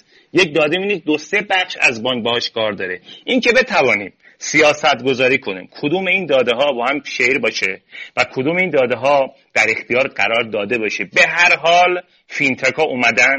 به هر حال بر اساس بحثی که ما از خارج از کشور می‌بینیم و ساخته خودمون نیست. بانک دو بانک سه. ما این داده ها رو به مرور در اختیار قرار خواهیم داد. وقتی میریم سراغ ققنوس وقتی میریم سراغ فرابوم وقتی fintech ا میان و سرویس ها رو می‌خوان ما به مرور دادیم این داده ها رو میدیم به بیرون از بانک. مهم این است که فرهنگ این کار باشه فرهنگ به اشتراک گذاری وجود داشته باشه. اون همون data security که خدمت شما عرض کردم وجود داشته باشه. اگر وجود داشته باشه بدونیم که اگر داده محور بشیم حتما با share کردن و هم افزایی که تو داده ها به وجود میاد می توانیم محصولات بهتر بدیم. ما از بانکداری الکترونیک که هر کدوم از داده در یک بخشی می‌شد. خدمات غیر حضوری استاتیک به مشتریان می‌دادیم. داریم میریم به سمتی که بانکداری دیجیتال داشته باشیم که به هر مشتری سرویس خودش رو داریم. همونجوری که دولت الکترونیک هم داره به سمت دولت دیجیتال میره. الان شما بعضی موقع میرید هنوز تو بعضی از بخش های دولت و می‌بینید که داده ها فقط برای اون بخش ساخته میشه و هم اون بخش میفروشه و همون اون بخش. درآمدش داره و مشتری باید به هر بخش مراجعه کنه. در حالی که اگه در دولت هم این اتفاق بیفته می‌تواند در واقع مشتری هم محصولات بهتری با کیفیت بهتری و در اسرع وقت و بذارید که ما کیفیت بهتر داریم هزینه کمتر داریم. ما الان تو بانک ها دیتا ها رو چند بار از مشتری بزن میگه و چند جا ثبت می‌کنه. تو دولت هم همینه. تو بانک ها باید آدمی باشه بخشی باشه که بالا سر همه اینا که حالا بهش میگن CDO در دولت هم همینجور به نظر من اونجا هم ما باید چون ما ارتباطمون با دولت و با دولت الکترونیک خیلی زیاد. اونجا هم باید یه بخشی باشه که اون هم ناظر بر حالا بالاتر از همه این دستگاه و وزارت خونه ها بتواند این جمعبندی data ها رو و این حاکمیت data رو و این سیاست گذاری انجام دوباره اون با عنوان اون مغز متفکر و جمع کننده و سرویس دهنده اصلی data در کشور که خوشبختانه حالا جناب دکتر ناظرین فرمودن یه کارایی داره. میشه ما سعی کنیم واقعا محصول بسازیم و از محصولمون درآمدزایی کنیم. تو بانک ها رو عرض می‌کنم. تو دولت هم در واقع همین بحث هست. محصولی که مشتریان احساس بهتری دارن. وقتی که مراجعه می‌کنن. ما حتما باید به سرعت در بانک ها ساختار دیتا ساختار مراکز جمعآوری دیتا رو ایجاد کنیم. این ساختار خیلی به بلوغ ارتباط داره. هرچه بلوغ بانکی بالاتر باشه زودتر می‌تواند به این نقطه در واقع برسد. در دولت هم همینجور. ما باید هرچه سریعتر این کار انجام بدیم. ما هزینه هامون توی بحث دیتا خیلی زیاده ولی به اندازه اون هنوز نتونستیم درآمد داشته باشیم ولی همه رو کامپیوتر خریدیم. به قول دکتر نازمی یه عالم دیتا سنتر خریدیم نصب کردیم و متاسفانه نمی‌دونم چه جوریه. بودجه های ما شفاف نیست. ترازنامه های ما شفاف نیست که همه احساس می‌کنه باید data center داشته باشیم. در حالی که مطمئنا صرف نمی‌کنه که من برم یه data center به چه عظمتی بزنم و بعد مثلا با 20 rack 30 rack 40 rack بخوام یه سرویس اینجوری بدم. این اینا خیلی گرونه و انقدی ازش در نمیاد. ما اگر این همه خرج می‌کنیم اگر نتونیم هم افزایی ایجاد کنیم از بحث‌های داده ایمون به شدت دچار ضرر زیان و خسران میشیم. بسیار هم عالی ممنون از توضیحاتی که فرمودی آقای تبریزی. متشکرم. ما برگردیم با آقای نازمی. آقای نازمی همونطور که آقای تبریزی هم فرمودن من الان خودم دارم می‌بینم تو شبکه بانکی هم حتی بانک های ما 34 تا بانک با هم ارتباط connection ی ندارن که بتونن data های خودشون رو رد و بدل کنن. جلوتر که میایم تو بحث دولت الکترونیک هم نمونهشو گفتم خدمتتون بحث ثبت احوال و وزارت بهداشت که اون اتفاق متاسفانه افتاد. اینجا شما توی حوزه دولت الکترونیک برنامهتون چیه که حداقل همه اینها رو یک پارچه کنید همه از یک مسیر بیان وارد ارائه data بشن و یه استانداردی برای این data وجود داشته باشه. اگر data هم شلخته باشه عملا سازمان بعدی نمی‌تونه از اون data ی شلخته استفاده کنه. تو اون حوزه برنامه شما چیست؟ ممنون. من البته یه تصحیح بکنم صحبتتون الان بانک با هم متصل هستن از طریق شاپرک. اتصال full mesh هم یعنی هر کی با هر کی هم وصل بشه که اساسا کار درستی نیست و هیچ جای دنیا استفاده نمی‌کنند و هزینه اقتصادیش هم اصلا به صرفه نیست و امنیتش هم قابل کنترل حتی بانک دکتر فقط تو حوزه تراکنش با هم در ارتباط. من منظورم بله این بود که مثلا من رفتم رفتم توی بانکی زامن می‌خوام بشم یا وام بگیرم. طرف گفته آقا پرینت حساب 6 ماه گذشته تو بیار که من بتونم ببینم تو می‌تونم به عنوان زامن قبولت کنم یا نه. این بخشش من مشخصا که آقا این, دیتا این هم به طور مشخص البته داره الان توی برنامه های بانک مرکزی هست. کامل نشده ولی تقریبا کامله به این صورت یعنی خیلی موقع هم زیر ساخت فیزیکی وجود داره زیر ساخت الکترونیکی وجود داره. قانون یا عادت ما به رویه هاست که تغییر پیدا نمی‌کنه یا حتی خیلی موقع ها احتیاج به تغییر قوانین داره. مثلا به مثال خیلی معروفش رو بخوام بزنم. همین بحث افتتاح حساب هست که احتیاج به سری اسناد و مدارکی داره و اینکه اساسا امکان افتتاح حساب به صورت مجازی داده بشود این خودش احتیاج به تغییر قانون داره نه زیر ساخت فیزیکیش وگرنه زیر ساخت الکترونیکی و فیزیکی وجود داره. در دولت هم چنین چیزی وجود داره. در دولت ما در حقیقت خواهم خیلی کامل توضیح بدم. چند تا خوشه داریم. مثلا یه خوشه مثل خوشه فرض بگیرین سل رفاه وجود داره. دستگاه هایی که مرتبط با حوزه رفاه هستن به اون خوشه در حقیقت وصلن.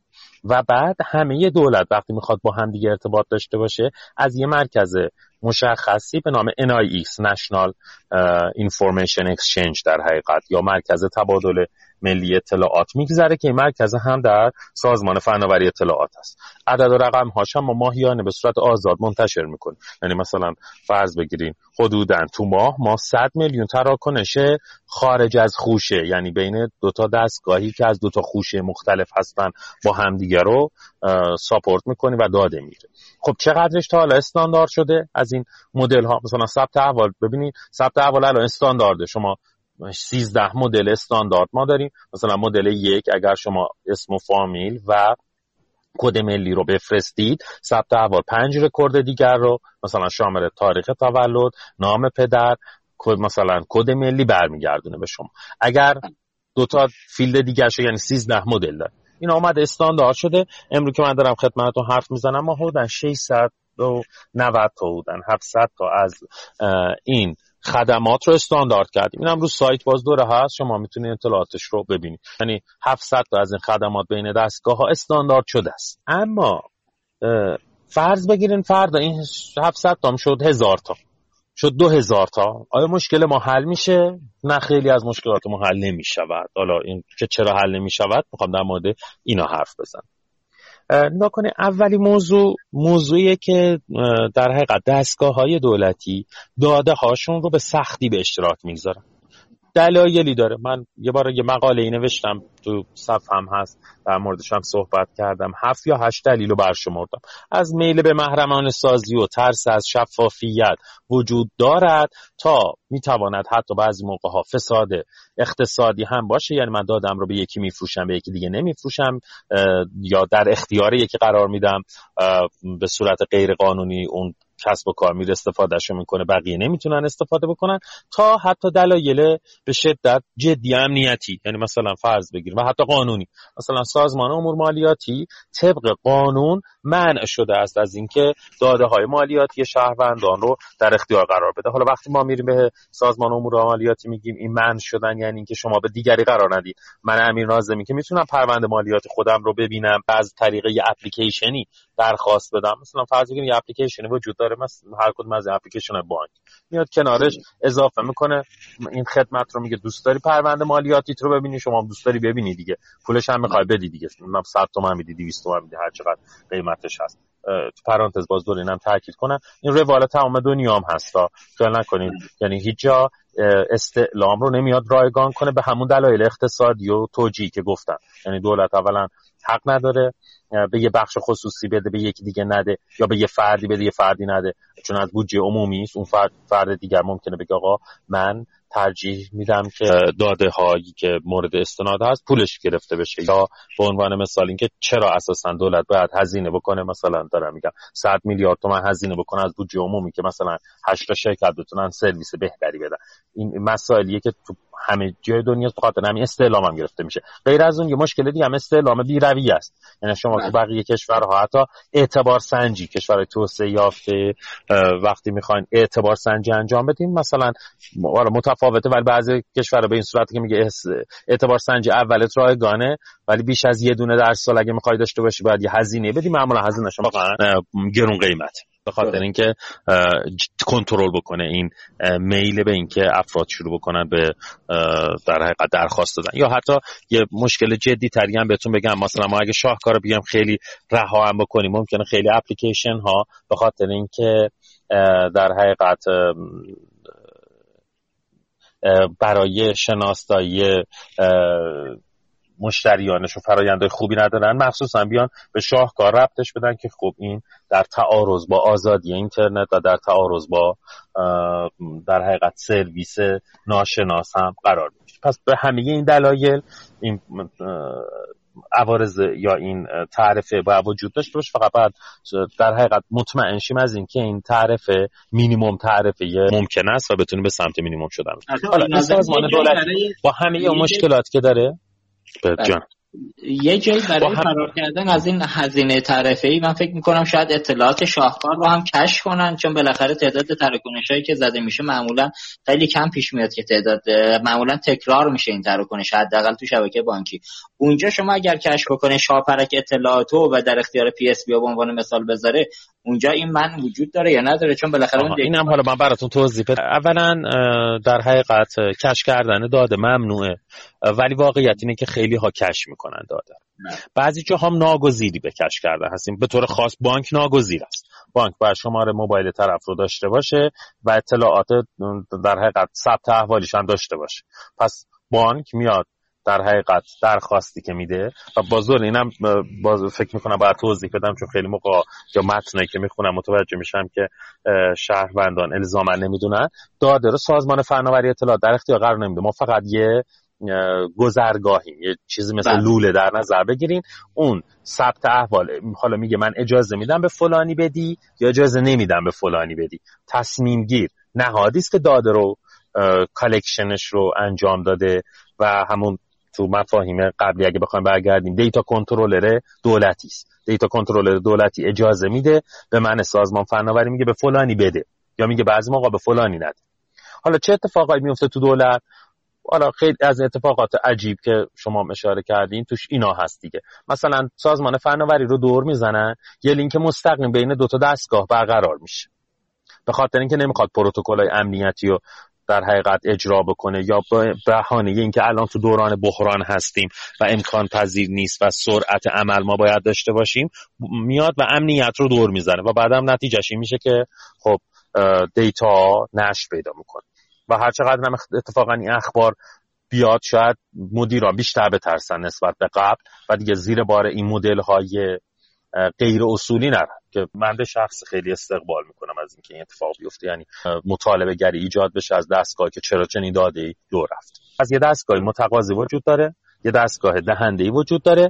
لینک ارتباطی از وسط این دو تا کجا سازمان فناوری اطلاع. دستگاه دهنده میگه اجازه میدم بدی. یه دونه توکن صادر می‌کنه عملا. یه در حقیقت یوزر نیم پسی صادر می‌کنه. یه پروتکلی وجود داره. دستگاه دهنده میاد. از اون می‌گیره. ما هم داریم کنترل می‌کنیم. برای همین وقتی هم تعداد استعلام از یه حدی بیشتر یا غیر عادی بشه اون رو می‌تونیم قطعش بکنیم که یکی از راه های در حقیقت کنترل این نوع نشت ها خیلی موقع ها می‌تونه این باشه.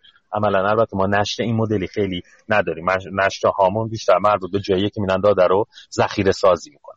آقای دکتر تو همین نشر اطلاعات فقط میشنویم نشر شد در مورد برخوردش استعفا زندان جریمه هیچ چیزی نمیشنویم. حتی توی میگم هاتگرام و تلاگرام و اخیرا ثبت احوال وزارت بهداشت اینا رو شما اطلاعاتی دارید؟ تو چه مراحلی قرار می‌گیرن؟ بالاخره حالا من اینا با چون قبلا هم گفتم این بار هم میگم با زور من حتما عقیده خودم رو شخصا همینجا با زور یک بار دیگه میگم. وضعیت فعلی کشورم میگم. وضعیت فعلی کشور به این صورتی که طبق قانون مسئول اصلی داده رئیس دستگاه متولی است در وهله اول. یعنی اگر دستگاه X دادش لو میره در وهله اول رئیس اون دستگاه مسئولیت داره.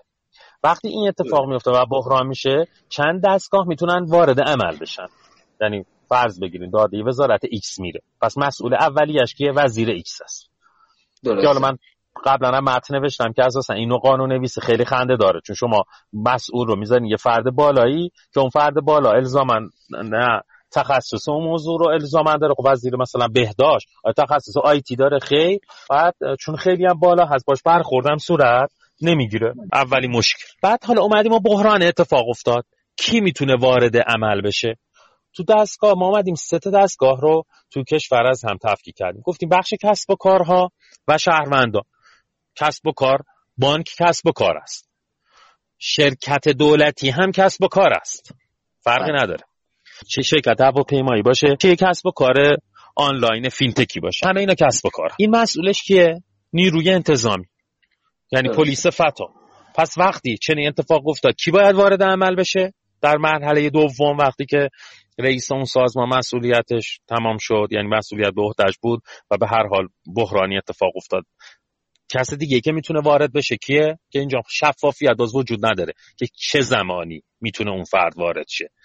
و ورودش به معنای چیست؟ به معنای اینه که آیا می‌تونه در حقیقت متوقف بکنه فرایند رو؟ نمی‌تونه متوقف بکنه؟ اینا هیچ کدوم نوشته نشده.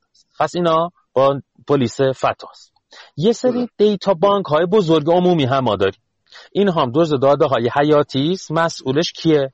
افتاه ما بقیه اونها یعنی سازمان های دولتی که دیتا بانک های بزرگ ملی ندارند مسئولیتش با کیه؟ با سازمان فناوری اطلاعات است.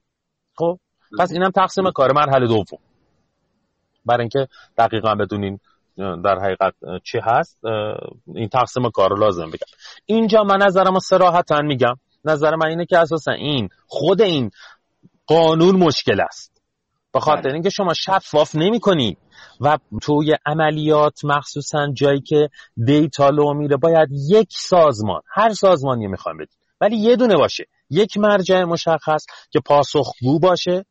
به افکار عمومی پاسخ بده مسئولیت قبول بکنه اینکه مسئولیتش با یکی دیگه باشه پاسخگویش با یکی دیگه باشه یکی دیگه اختیار عملش رو داشته باشه این خودش محله در حقیقت اشکال اینکه این تقسیم بندی تقسیم بندی باشه که به نظر می‌رسه اساسا دستگاه ستاپ نشدن برای چنین پاسخدهی خودش محل اشکال. اینکه منابع کشور اومدیم تقسیم کردیم بین چندین دستگاه کشور. محل اشکال. ما نظرمون رو سراحتا اعلام کردیم به مرکز ملی فضای مجازی. هم مکتوب هم تو جلسات اعلام کردیم هم تو بیانیمون اعلام می‌کنیم و کردیم قبلا هم. این مسئله باید حل بشه. مثلا به نظرم میان من می‌رسه که تا زمانی که حل نشه ما با تعارف کردن نمی‌تونیم امنیت مردم رو حفظ بکنیم امنیت دادی مردم رو حفظ بکنیم. چه هم چه تعارف کردن نداره که باید صراحتا گفته بشه. تو مورد قبلی من تنها کاری که می‌تونستم انجام بدم این بود که یک گزارش بفرستم برای نهادهای زی صلاح روایت خودم رو تعریف بکنم. چون اگه یه دستگاه مسئول باشه خودش هم مسئول رسیدگی به بحران باشه احتمالا در گزارشش جز تقدیر و تشکر از خودش نیست که مثلا خیلی هم کار خوبی انجام داد. مسئله دومم این بوده که شکایت کنم از علیهشون به دادستان کشور. و حتی روز دوازده فروردین که تعطیل بود ما تو سازمان بودیم که این شکایت رو تنظیم بکنیم و همون روز این شکایت بر ولی خب طبق قوانین باز دور شما بهتر می‌دونیم. تا دادگاه محکوم رو شناسایی نکنه. من حق ندارم اونو اعلام بکنم. کار درستی هم هست. یعنی باید بره فرایند رسیدگیش انجام بشه. ولی در مورد تغییر ساختار هم به نظرم می‌رسه که باید یک مطالبه عمومی انجام بشه. این ویژگی هایی که وجود داره. من در مورد دولت الکترونیکی بگم. یک پس دستگاه دولتی همچنان دوست نداره دادش رو به اشتراک بگذاره. این مسئله رو حل کن دو بله. بعد یک گذرگاه واحد وجود داشته باشه برای اینکه بخش خصوصی بخواد بس بشه. خب اینجوری که بخش خصوصی اساسا حتی ورشکست میشه. چون اولا از فرد و هر دستگاه دولتی می‌خواد برای خودش یه گذرگاه ایجاد بکنه. حتما یه لینک ارتباطی هم بعد اون بخش خصوصی به اون داشته باشه. بعد هزینه های سربار خب میره بالا. این 53 تومانی که شما گفتین اگه تعداد تراکنش بره بالا قاعدتا عدد میاد پایین دیگه. اگر همه دستگاه های دولتی کل داده هاشون رو بیان از یک گذرگاه ببرن. قاعدتا اینم پس فردا با افزایش تعداد استعلام ها و آزادسازی بیشتر داده قیمتش میاد پایین و پایین تر میشه. مثلا 10 تومن میشه 9 تومن. غیر از اینکه خود این محل درآمده یک اتفاقی که میفته اینه که شما مج... وجه اقتصادیش رو نگاه نکنید این وجه اجتماعی و شفاف سازی هم داره. اگر که همین یا کنه این, این موضوعی که داریم حرف می‌زنیم الان در مورد شاهکار آیا فقط وجوه اقتصادی داره؟ اساسا به نظر می‌رسه کمترین وجهش بچه اقتصادیه. بچه اعتماد کردن افراد به هم دیگه وجه اینکه امنیت برقرار بشه وجه اینکه حتی شما می‌تونید صحت سنجی بکنید که یه زمانی گفته می‌شد که ما یه سری موبایل داریم که مالکش مشخص نیست. الان می‌تونیم ببینیم که خب همچین چیزی وجود نداره. پس وجوه مختلفی داره که به این وجوه هم دوست دارم توجه بشه. حالا آقای ناظمی من نمیگم که ادامه بحث با شما بریم ولی تو همین مبحث شاهکار ما می‌تونستیم حداقل دولت یه ذره گردن خودش بگیره هزینه ها رو تا این سرویس جا بیفته تعداد تراکنش که بالا رفت. یه عدد منطقی براش تعیین کنه که عملا این کسب و کاری که به اسم PSP داره کار می‌کنه توی شبکه بانکی که درگیر توی این موضوع قرار پرداخت داره بیشتر اونو انجام بدن هزینه فایده این عدد منطقی تر باشه. چون همین الان هم همین الان هم بیش از 50 درصد هزینه هاشو داره دولت میده. یعنی شما 50 تومانی که داری می‌گیرین 100 تومن عمله. هزینه در چرا دارم میگم؟ بذارین که توضیح بدم. بخاطر اینکه مثلا نیروی پرسنلی من که داره روی این مسئله کار می‌کنه حقوقش رو داره که میده دولت میده. درست؟ تمام هزینه های سربارش از برقش گرفته data center ش گرفته نگهداریش گرفته نگهبانیش گرفته امنیتش گرفته. اینو من دارم از کجا تامین می‌کنم؟ از سایر هزینه های عمومی. من فقط اومدم هزینه مستقیم یعنی هزینه مستقیمی که من رو به اون رو در نظر گرفتم. شما عدد رقم هم جمع زدین دیدین. یعنی یه دونه همین الان مجموع سرور و storage و در حقیقت سویچی که می‌خواد مجموعش از پول یک سال بیشتره. نار دولت خریداری کرده که تازه تو اشل پنج سال پولش برگرده براش. که تا پنج سال دیگه حتما مجبور تجهیزات دیگه اضافه بکنه. ولی خواهشم اینه نگاه کنید یه نگاه از موقع من اسمشو می‌زنم چپ رایانه ای وجود داره و خیلی هم جالبه. تو هم میگی بقیه کشورها اینطوری نیستن. همونجا این استدلال میاد که ما با بقیه فرق داریم. ولی این نگاه چپ گرایانه رو خواهش می‌کنم نداشته باشیم که فکر کنیم اگه یه چیزی دولت هزینهشو میده خوبه. یه چیزی رایگان کردیم خوبه. این بدترین اتفاقه وقتی رایگان شد یعنی کسی مسئولیت پذیری نمی‌کنه. یعنی فقط انگیزه شخصیش میره. یعنی اگر مثلا من الان انگیزه شخصی دارم این سرویس به شما بدم فردا یه رئیس دیگه اومد می‌تونه بله. نده.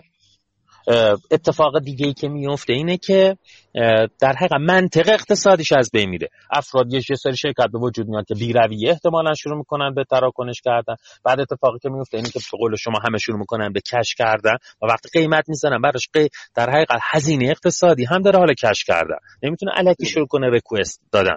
درسته. بسیار همالی. ممنون از توضیحاتی که دادید ما روی خط آقای مهندس مسعود پششی معاون فناوری اطلاعات بانک پارسیان رو داریم. سلام عرض می‌کنم خدمت آقای پششی من سوالم رو هم بپرسم. آقای پششی همزمان ما بحث تغییر دیدگاه و قانونگذاری رو تو این حوزه داریم آقای پششی شما در حوزه تغییر دیدگاه و قانونگذاری نظر خودتون رو بگید و حالا یه سال ادامه دار هم پشتبندین اگر بپرسم. بگید که بانک ها چطور می‌تونن از این دیتایی که در اختیارشون هست پول در بیارن؟ بفرمایید. صدای من میاد جناب افتاده؟ بله بله. بفرمایید. بسم الله الرحمن الرحیم. منم عرض سلام دارم خدمت جنابالی و مهمانان و شنوندگان عزیز این گفتگو. و آرزوی صحت و سلامتی در این اوضاع ویروس کرونا برای همه عزیزان. خب صحبت های خیلی خوبی شد. بحثی که الان به عنوان محور گفتگو مطرح شده بحث جذابی هست و مباحث خیلی متنوعی رو میشه مطرح کرد. همینجور که خب توی فرمایشات جناب آقای تبریزی هم بود. دیگه الان بحث اهمیت داده و اطلاعات چیزی نیست که بر کسی پوشیده باشه و به عنوان یکی از کلیدی ترین دارایی های سازمان مطرح هست. اگه سازمان قادر به بهرهگیری و ارزش آفرینی از این داده نباشه مسلما به مثل از دست رفتن سایر سرمایه شرکت این سرمایه های مالی یا فیزیکی که یه سازمان داره اگه نتونه از دادش بهره بگیره ارزش این دارایی را هم نمی‌تونه به درستی ازش استفاده بکنه. قبلا توی بررسی و تحلیل و طراحی تحول سازمانی سه تا قابلیت اصلی رو به عنوان اضلاع اصلی همیشه مد نظر قرار می‌دادن که خب همه دوستان مستحضرن people process technology. اما ما الان توی عصر دیجیتال و برای تحول دیجیتال توصیه و تاکید میشه به عنوان مثال Gartner در اسنادش در سال 2018 تاکید کرده که در مرکز این بررسی و تحلیل تحول تحول دیجیتال باید قابلیت داده رو حتما مد نظر قرار بدیم. در حقیقت سه تا قابلیت مطرح قبلی حول مرکزیت قابلیت داده در نظر گرفته میشه که بایستی در تحول دیجیتال مد نظر باشه. این اولین الزامی هست که باید در سازمان ها به عنوان تغییر دیدگاه مد نظر باشه و تغییر دیدگاه راجبش انجام بشه. خصوصا در بانک های ما که برای ورود به تحول دیجیتال و عصر دیجیتال اهمیت موضوع داده و ارزشی رو که می‌تونه داده برای سازمان ایجاد بکنه رو بیشتر از قبل درک کنن. تفکیک موضوع دومی که به عنوان الزام تغییر دیدگاه هست در فرمایشات جناب آقای دکتر نازمی هم مطرح بود تفکیک مالکیت داده در عین حفظ اون به عنوان دارایی و سرمایه سازمان هست. خب حالا آیه دکتر نازمی تعاریف خیلی خوبی رو مطرح کردن. ما باید در نظر داشته باشیم همونطور که داده به عنوان دارایی و سرمایه سازمان و بانک ها هست اما بخش عمده این داده مربوط به کاربران و مشتریان سازمان هست و در حقیقت مالکیت اون مال مشتریان هست. و این اجازه رو مشتری باید داشته باشه که بتونه مجوز استفاده از اون رو به سایر کسب و کارها بده. خب این یک نوع تضاد رو به نمایش می‌گذاره. تا الان سازمان های ما خصوصا بانک ها به اطلاعات و داده هاشون یه جورایی نگاه مالکیتی داشتن و به سختی از موضع کوتاه می اومدن که این رو اشتراک گذاری انجام بدن. در خب یکی از اصول و پایای اساسی توی استاندارد و دستورالعمل PSD2 موضوع مالکیت مشتری بر داده های خودش هست. و این یک پارادایم اصلی توی موضوع بانکداری باز بحث و بعد موضوع تحول دیجیتال هست که حق مشتری رو برای دادن مجوز استفاده از اون داده به سایرین باید به رسمیت بشناسیم. اما اینجا خب توی صحبت ها فرمایشات دوستان بود. به هر حال سازمان ها برای اینکه این داده رو تجمیع کنن آماده کنن و بتونن در اختیار قرار بدن سرمایه گذاری زیادی کردن. سالها وقت سرمایه صرف این موضوع شده و بعد این منافع و حق انتفاع این سازمان ها هم حتما دیده بشه. خب الزام تغییر دیدگاه و با موازاتش الزام تنظیم مقررات و قانونگذاری اینجا بیشتر از قبل خودشون نشون میده که دو بود تو این زمینه باید حل و فصل بشه. همینجور که همه دوستان تو فرمایشاتشون فرمودن که ما تو این حوزه قانون نداریم. خب جناب آقای نازمی به عنوان نماینده حالا ما فرض می‌کنیم نماینده دولت تو این حوزه ما مد نظر قرار میدیم. بیشتر از این که موضع مطالبه گری داشته باشن فکر کنم باید موضع جواب داشته باشن چون الان موضوع ما و مشکل اصلی ما کمبود مقررات و قانونگذاری و رگولیشن تو این حوزه هست. و خود ایشون هم کاملا این تناقضات در قوانین رو توی فرمایشاتشون بود. موضوع رعایت حق سازمان ها در حوزه نگرانی های امنیتی و نشر اطلاعات و همینطور استفاده انتفاعی از دارایی و سرمایه ایجاد شده و همینطور بحث به رسمیت شناختن حق مشتریان به عنوان مالک داده که این بخش به نظرم می‌رسه. خب اگه قرار تنظیم مقرراتی انجام بشه اصل اول اینه که یک واحد یک سازمانی به عنوان متولی داده و سازمانی که حاکمیت داده رو بر عهده داشته باشه باید مشخص بشه. این باید داخل دولت حل بشه که بر اساس اون مابقی موارد انشالله جلو بره. خود آقای دکتر نازمی هم روی این موضوع گله و گلایه داشتن که به نظرم خب شنوندگان این گفتگو بیشتر خواهان رفت این مشکل هستن تا شنیدن این مشکل. تو حوزه رگولاتور حوزه بانکی خب خوشبختانه قدم های خوبی برداشته شده که البته با همه اینا با وضعیت مطلوب فاصله زیادی داره. تو همین حوزه کرونا همگی شاهد بودیم. در بدنه کسب و کارها و نظام دولتی حوزه بانکی تنها یکی از معدود جاهایی بود که واقعا تعطیل نشد و سرویس ها و خدمات خودش رو ادامه داد. اما تقریبا با تعطیل شدن دولت ارائه خدمات دولتی هم تعطیل شد. خب اینجا نشون میده که ما توی تغییر دیدگاه در حوزه داده و انجام عملیات و تراکنش ها توی حوزه داده تقریبا کار زیادی شاید در عملیات و در اجرا انجام نشده و نیاز به زیرساخت و قوانین لازم هستش. من در خدمت شما هستم جناب آقای افتاده. خواهش می‌کنم که دادید آیه نظمی اگر اجازه بدید مهمان بعدی رو هم بیاریم روی خط آیه متولی رو بعد برگردیم به حضرت عالی. من خدمت آیه دکتر محمد مهدی متولی معاون فناوری اطلاعات بانک انصار سلام عرض می‌کنم.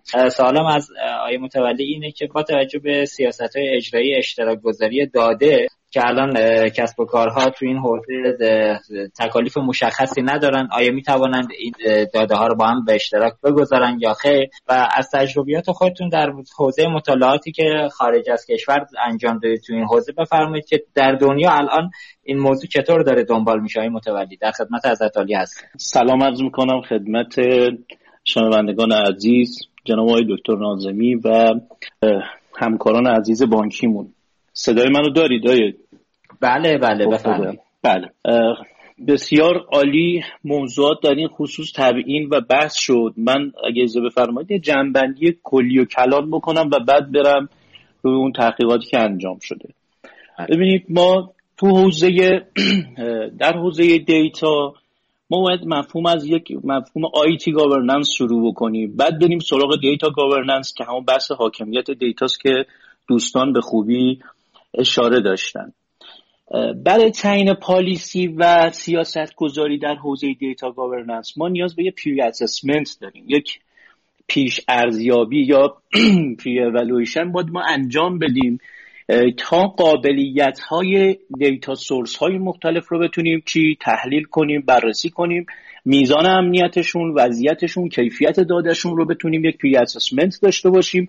بعد بر مبنای کیفیتی که هر حوزه از کسب و کار داره برای اون بشینیم policy های تبیین کنیم. اما این policy های structure های عمومی داره که دوستانم اشاره کردن که این حتما باید ما بتونیم توصیف کاملی از داده ها رو ارائه بدیم و بتونیم بگیم که موضوعیت این داده هایی که داریم جمع آوری می‌کنیم و قرار به اشتراک بذاریم چیه؟ گردش کار مجوزهای داده ها بحث data license workflow خیلی مهمه که ما باید این رو روش تاکید داشته باشیم. بحث تعیین مجوزها و کنترل های دسترسی که خب مصادیقی که دوستان مطرح کردن اغلب در این حوزه بود.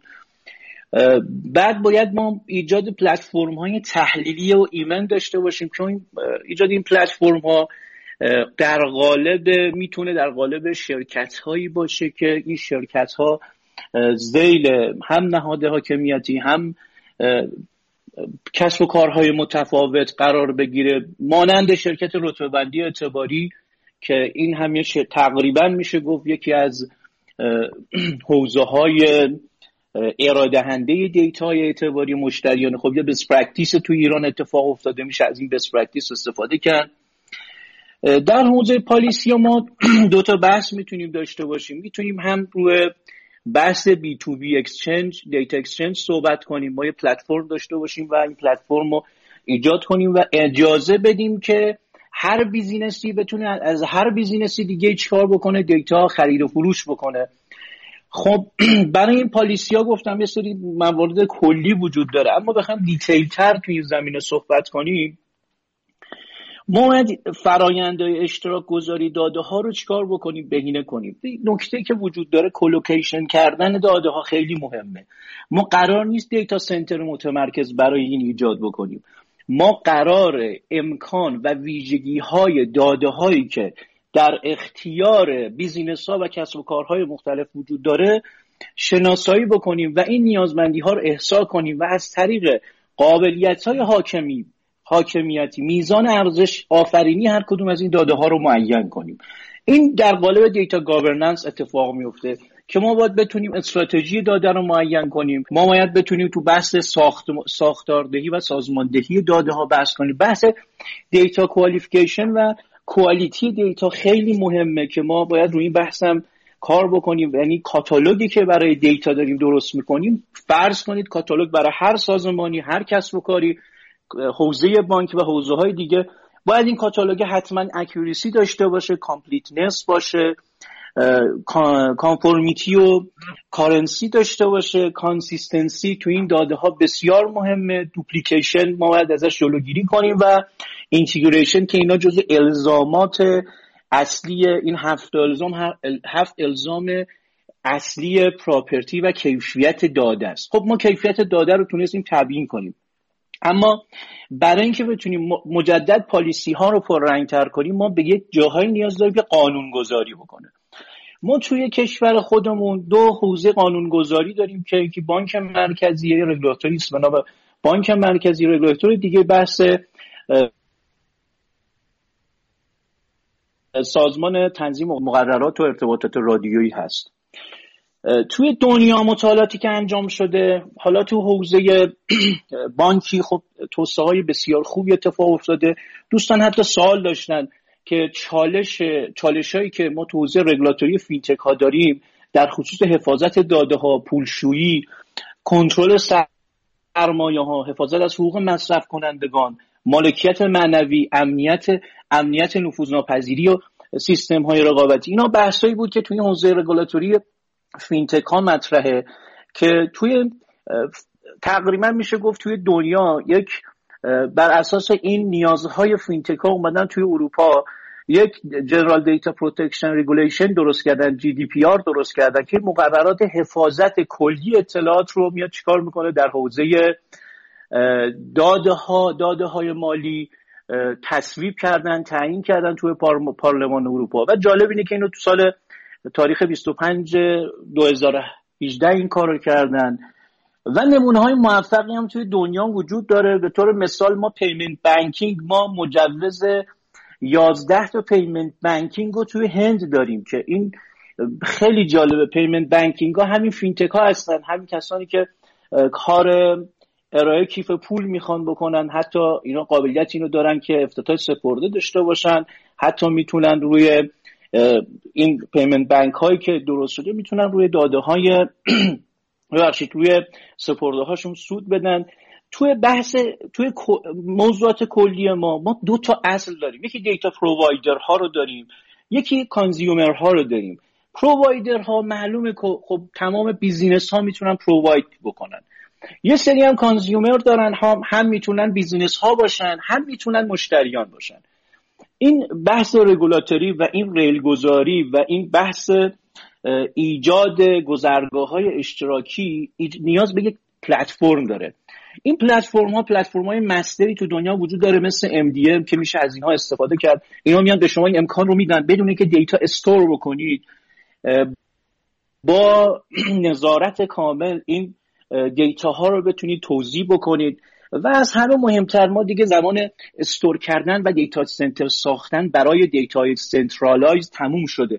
من برای اینکه بخوام سرویس data بدم و data بفروشم نیاز نیست که برای کل برای کل کشور بیام data center ملی درست کنم و این data center ملی امکان اینو داشته باشه که انواع سرویس ها رو بتونه ارائه بده. نه قراره که ما از طریق استفاده از بسترهایی مثل cloud ما به راحتی می‌تونیم این کار رو انجام بدیم. حتی می‌تونیم از در نهایت وقتی که حجم data بیشتر شد استفاده از solution های big data به راحتی می‌تونیم پردازش های بسیار خوبی داشته باشیم.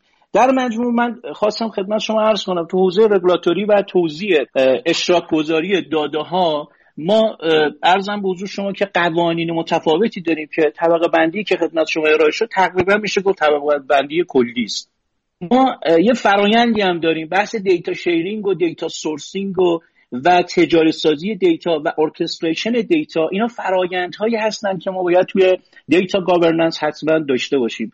ما data sharing رو داریم. برای اینکه data source های مختلف داریم. در حوزه data source ها هم ما قوانین مختلفی رو می‌تونیم داشته باشیم. مثل فرایندهای ارسال اطلاعات و استاندارد سازی تولید اطلاعات. استاندارد سازی دسترسی به اطلاعات خارجی همه اینا می‌تونه تو حوزه data sourcing مطرح بشه. تو حوزه تجاری سازی data هم این بحث مطرحه که من چگونه می‌تونم value و ارزش از این data ها تولید کنم؟ فرضم اینه که تونستم مبانی امنیتی و مبانی احراز دسترسی به اطلاعات رو حل کنم. پس برای اینکه ما بتونیم یک solution خوب و جامعی تو این زمینه داشته باشیم پیشنهاد ما اینه که ما بتونیم کاتالوگی از data ها درست بکنیم. ما یه زمانی service catalog درست می‌کردیم. الان باید data catalog درست کنیم. و این data catalog ها به ما کمک می‌کنه بدونیم هر business ی چه data خاصی. ما یه سری data خاص داریم یه سری data عام داریم.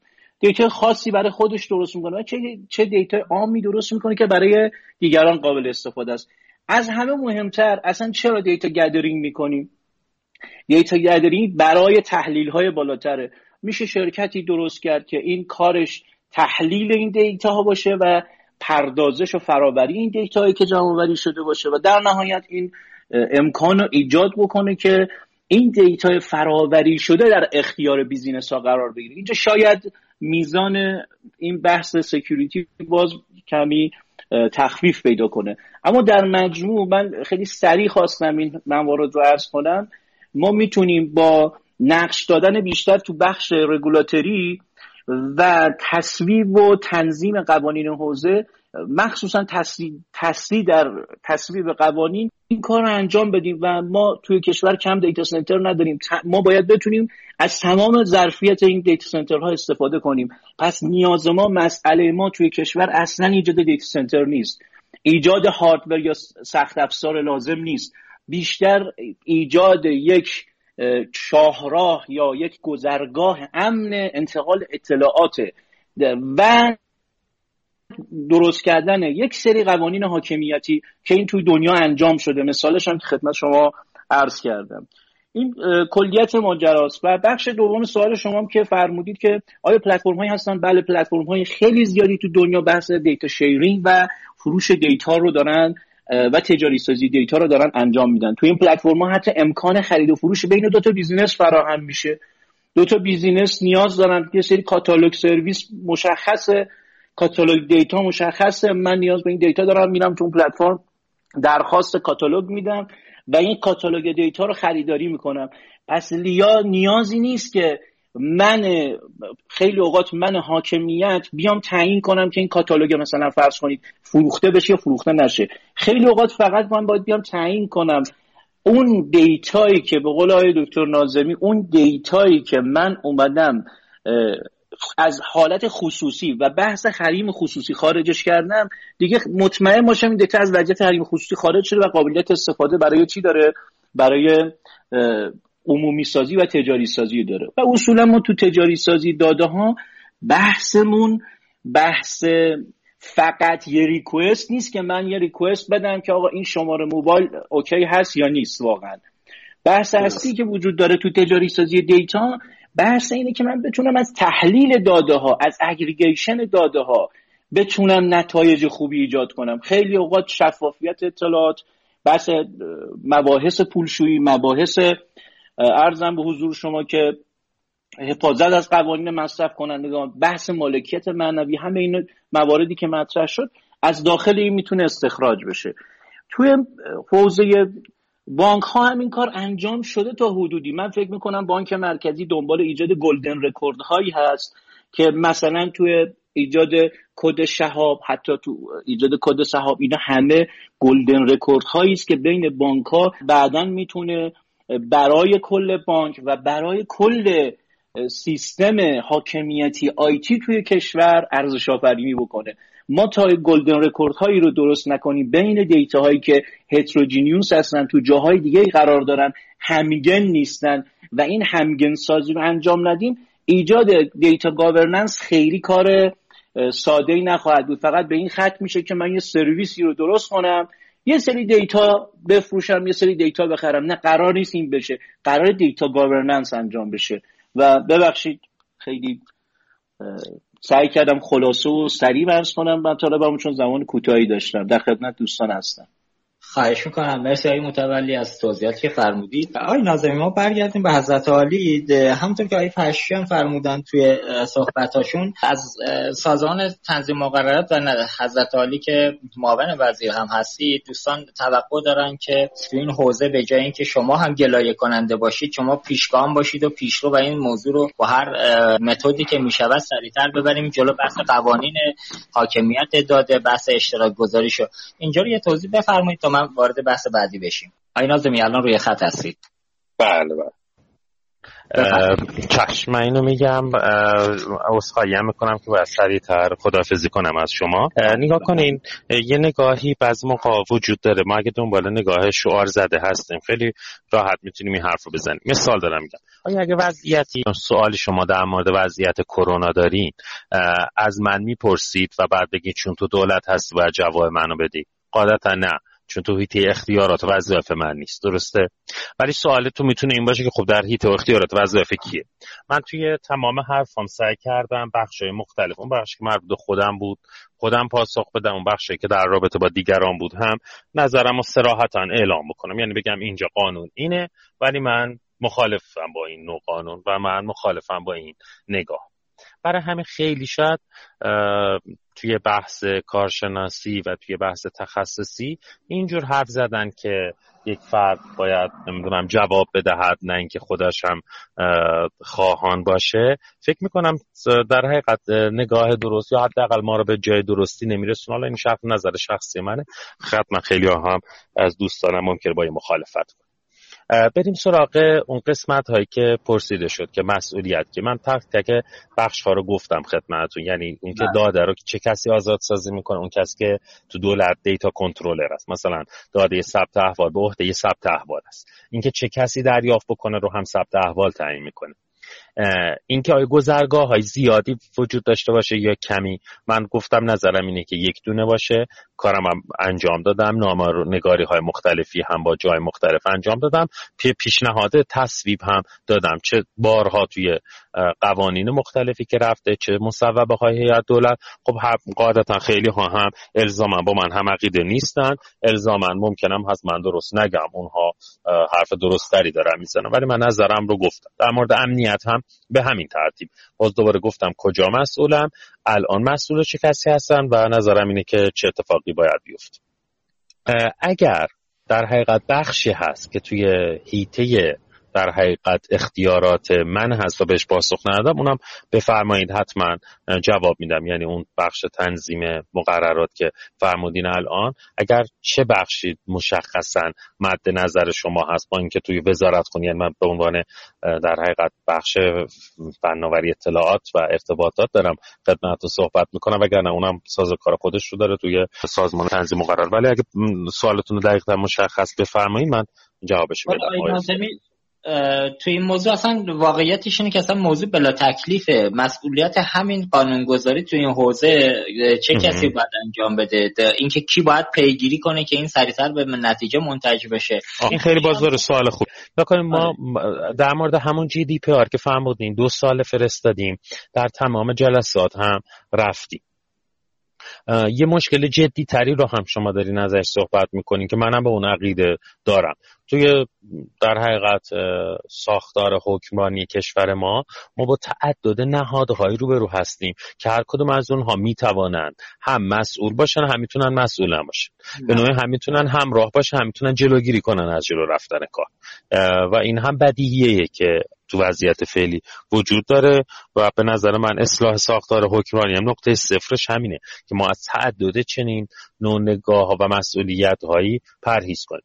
الان طبق مصوبات شورای عالی فضای مجازی مسئولیت دیتا گاورننس رو شورا مرکز ملی فضای مجازی ببخشید نه شورا هنوز تصویب نکرده ولی مرکز ملی فضای مجازی دیتا گاورننس رو در حیطه اختیارات مرکز ملی تعریف می کند باز دور اینجا ممکنه که من با شما هم عقیده یا با, با دوستان هم عقیده باشم یا نباشم که نظرم رو خدمتون گفتم و مشخصم هست. ولی اگر قاعدش رو بخوایم خب شورای فضای مجازی می‌تواند ورود پیدا به این مسائل و می‌تونه این مسائل حل بکنه. می‌تونه خیلی از اون که همون جی دی پی آری که ما دنبالش هستیم بره قانون می‌تونه شورای فضای مجازی هم بیاد و این رو اساسا راحت تری مسئله رو حل بکنه. ولی خب شاید در حقیقت اولویت هایی وجود داره یعنی اونها هم نیاز دارن به اینکه کار کارشناسی جدی تری انجام بدن یا دلایلی که من حتی ممکنه ازش اطلاع نداشته باشم.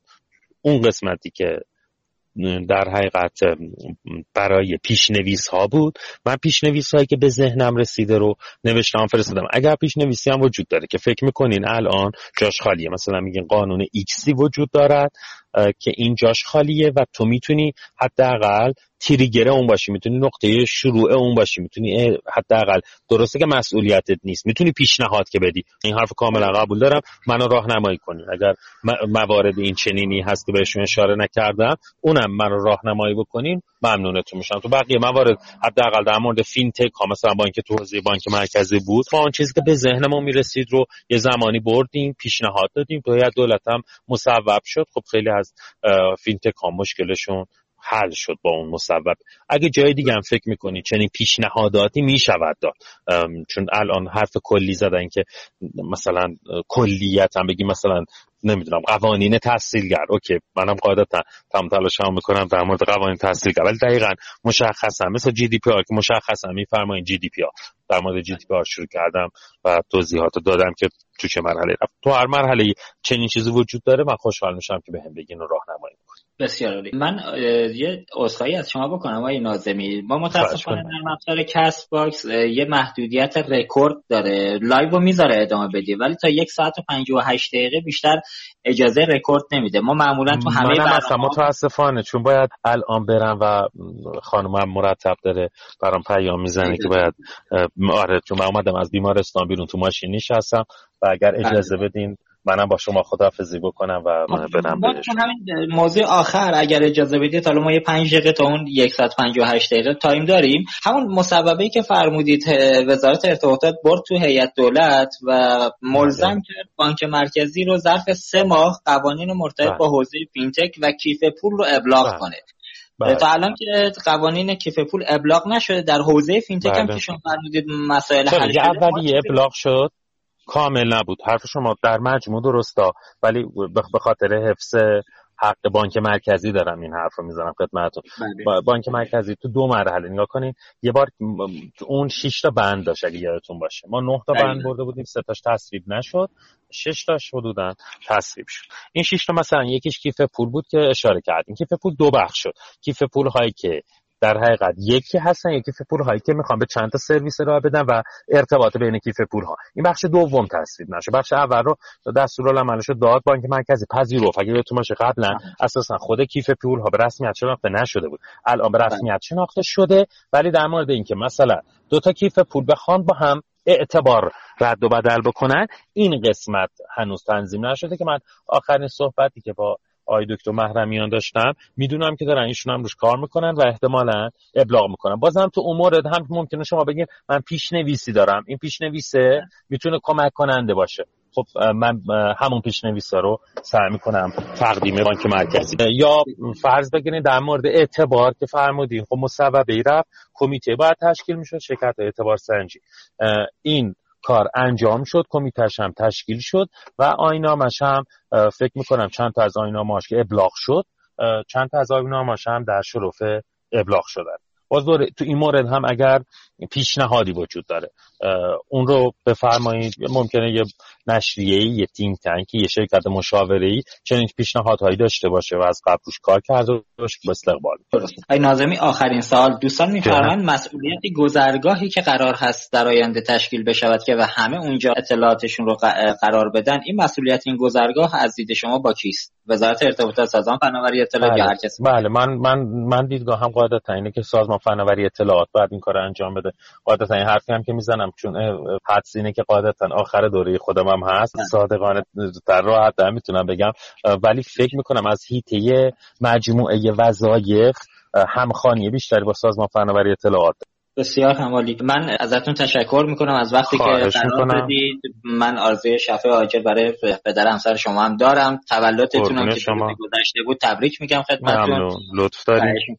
مرسی که ما رو همراهی کردید اگر موضوعی هست سوالی رو هم دیدم. در حقیقت بعضی دوستان مطرح کرده بودن که داشتم اینم جواب بدم ولی الان پیدا نمی‌کنم. یه سوالی رو روی متن ها بود. شما اگر حالا بعدا به هم بود من در خدمتتون هست اوکی بسیار عالی. سلامت باشین. برای جمع‌بندی موضوعی دارید خدمت شما هستیم. من کلیتش اینه که فکر می‌کنم این مسیری که آغاز شده و این حوزه data governance که ازش صحبت می‌کنیم خیلی الزاما حوزه شناخته شده نه تنها برای ما برای دنیا نیست. همین GDPR که ما الان بر اساس اون داریم پیش میریم.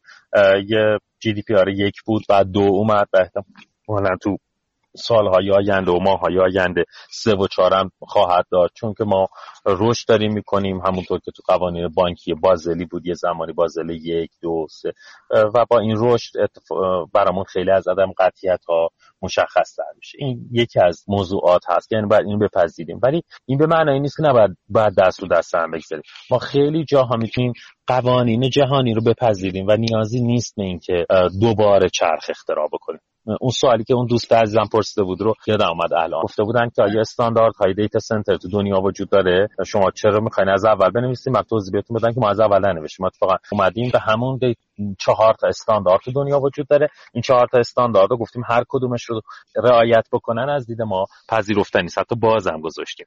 ولی موضوعی که وجود داره اینه که لازم نیست ما چرخ از اول اختراع بکنیم. خیلی جا می‌تونیم بپیوندیم به کنوانسیون های جهانی. این مسیر رو ساده تر می‌کنه.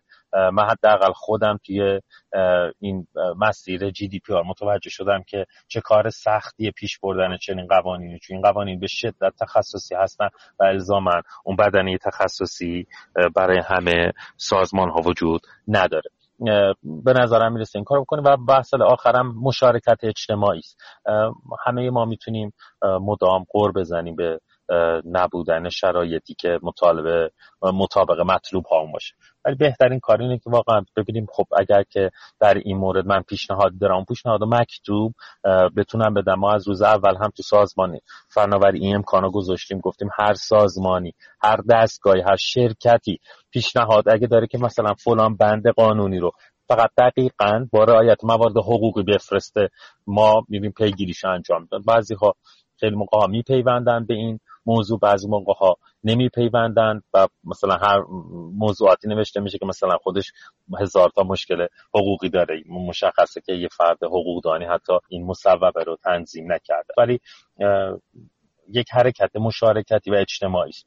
دنیایی که توسعه پیدا کرده هم از همینجا رفته. خیلی از قوانین و مقررات رو خود بنگاه ها پیشنهاد میدن تو خیلی از کشورها. انجیو ها پیش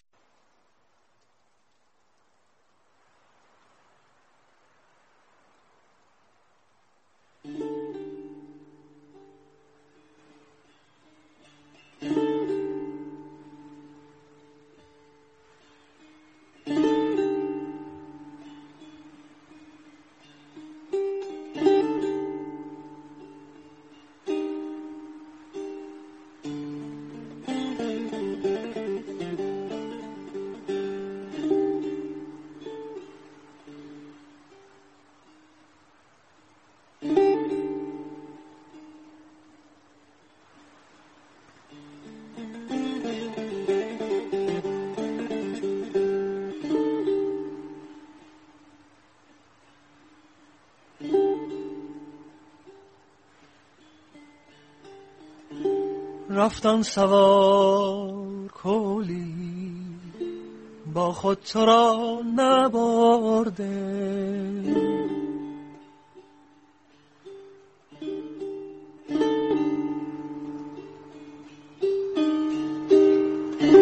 رفتن سوار کولی. با خود تو را نبرده. شب مانده تو باشد تاریکی فشرده.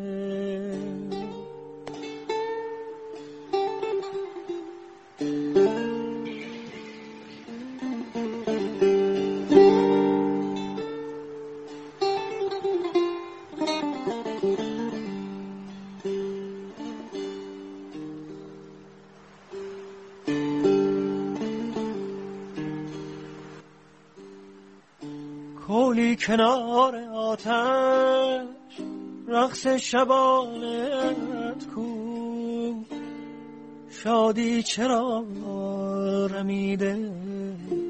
آتش چرا فسرده؟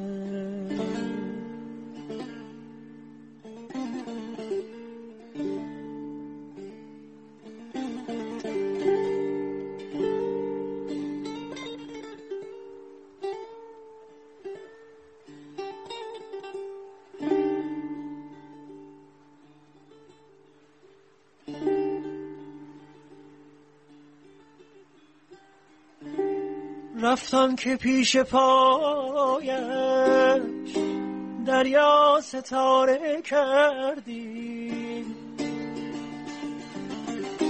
رفتان که پیش پایش دریا ستاره کردی. چشمان مهربانش یک قطره ناسترده. رفتان سوار کلی با خود تو را نبرده.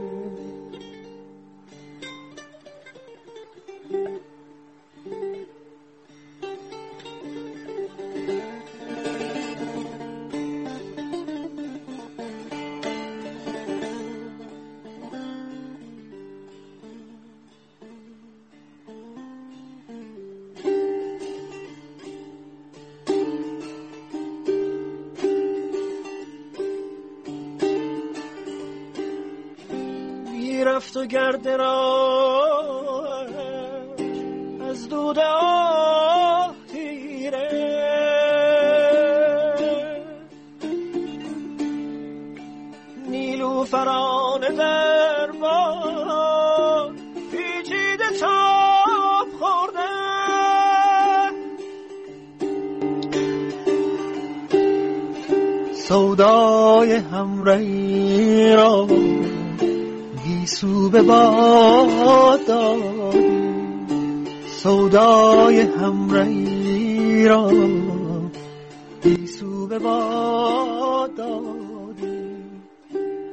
رفتم سوار و با خود یک تار مو نبرده.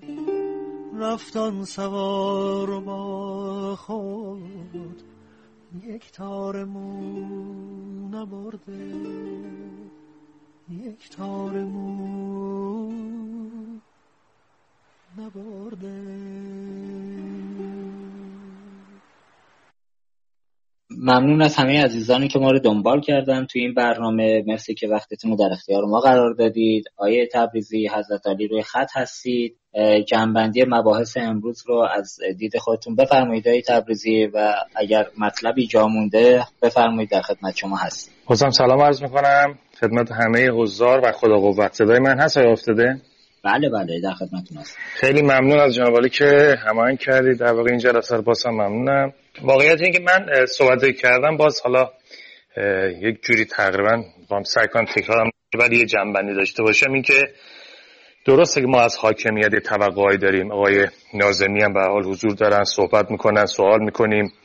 ایشون هم به حال نقش خودشون رو منکر نمیشن. به نظرم دقدقه هایی دارن و دارن کار می‌کنن دارن تو حوزه سیاست گذاری برنامه‌ریزی دارن تو مجلس بردن بحثی دارن انجام میدن که اون نقش حاکمیت بالادستی ما خیلی شفافتر و صریحتر مشخص بشه. چون واقعا ما می‌خوایم هزینه کم بشه ما می‌خوایم واقعا از data ی بین بخشی استفاده کنیم. ما می‌خوایم ریسک مشتریمون علاوه بر داده ای که تو بانک داریم و بانک های دیگه داریم که انشالله بتونیم همه رو بگیریم همین بین بانکی از سایر سازمان ها هم بتوانیم data ی مشتری بگیریم و ریسک اونو ارزیابی کنیم. وقتی می‌خوایم یه سرویس جدید دیجیتالی حالا neobanking این روزها هم میگن بهش بدیم. ما حتی شاید بخوایم ببینیم این آدم تو حوزه رانندگی و خلافای رانندگی من مثال می‌زنم. واقعا چیزی که به ذهنم الان می‌رسه. واقعا آدم خلافکاری است یا نه؟ واقعا این آدم ریسکش پایینه. علاوه بر اینکه چک برگشتی نداره علاوه بر اینکه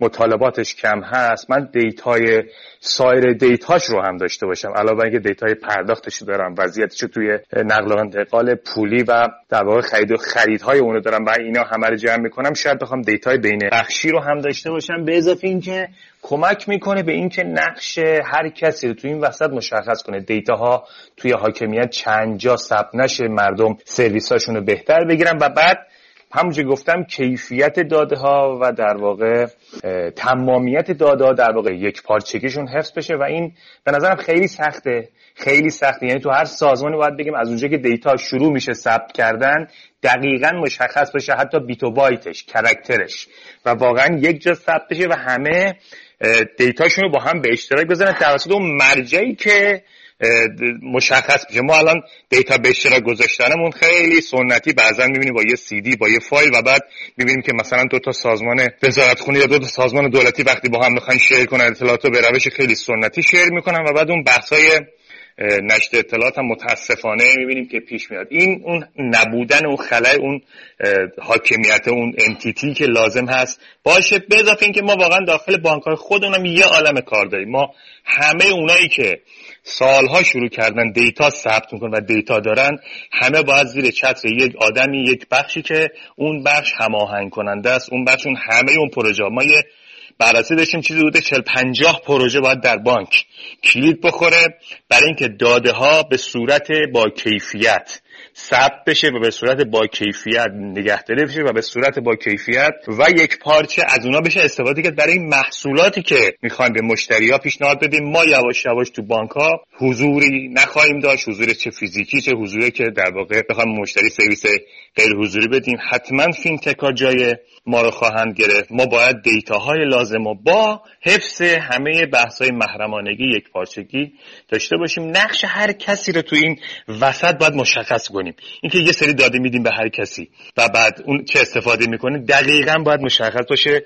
اینجا هاست که اون در واقع نشت اطلاعات اگر مشخص باشه وظیفه اون نقش اون شاید خیلی کمتر اتفاق بیفته و انشالله بتونیم به این سمت بریم هزینه رو کاهش بدیم و انشالله هم افزایی ایجاد کنیم در کل کشور و سیستم بانکی. بازم ممنونم و عذرخواهی می‌کنم که در وقت دوستان رو گرفتم. خواهش می‌کنم. مرسی دکتر تبوتی استفاده کردیم از بیاناتتون. های دکتر پشیر مجدد خدمت از من سلام می‌کنم. یه سال فقط مون در این حوزه که در وضعیت فعلی خود بانک ها یه میزانی از دیتای مشتریان خودشون رو دارن. بر اساس اون big data یی هم که در اختیارشون هست تو حوزه اعتباردهی و تسهیلات متاسفانه الان در میریم هیچ بانکی از این فضا استفاده نمی‌کنه. فکر می‌کنید این بخش خود بانک ها باید چه اقدامی انجام بدن. حداقل اون لایه که در اختیار خودشون هستش اونجا چرا تعلل می‌کنن؟ در انتها هم جمع‌بندی خودتون از صحبت امروز بفرمایید. خدمت شما هستید خواهش می‌کنم. منم خسته نباشید. میگم خدمت جنابعالی و همه شنوندگان عزیز. به بحث خیلی خوب بود که استفاده کردیم. جناب نازمی هم خیلی واقعا صحبت خوب رو فرمودن و مسائلی که مطرح شد و حالا انشالله قوانینی که ایشون فرمودن در دست اقدامه بتونه تحول خوبی رو در حوزه دیتا انشالله ایجاد بکنه. در بحث سوالی که شما فرمودید من توی عرایزم اول از کردم یکی از مهمترین موضوعاتی که مطرح هست اون تغییر دیدگاه و تغییر نگاهی است که در بانک ها خصوصا باید بیفته و هم اول از همه این ارزش دیتا در سازمان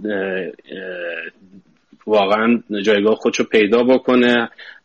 همون فرمایش های تبریزی واقعا این که دیتا رو اصلا ما بتونیم قابلیت ارائهش رو داشته باشیم خودش نیاز به ده ها پروژه داره که دیتا رو آماده بکنیم. و بعد از اون این تغییر نگاه هست که دیتا رو در اختیار به اشتراک گذاری رو انجام بدیم و در اختیار دیگران قرار بدیم.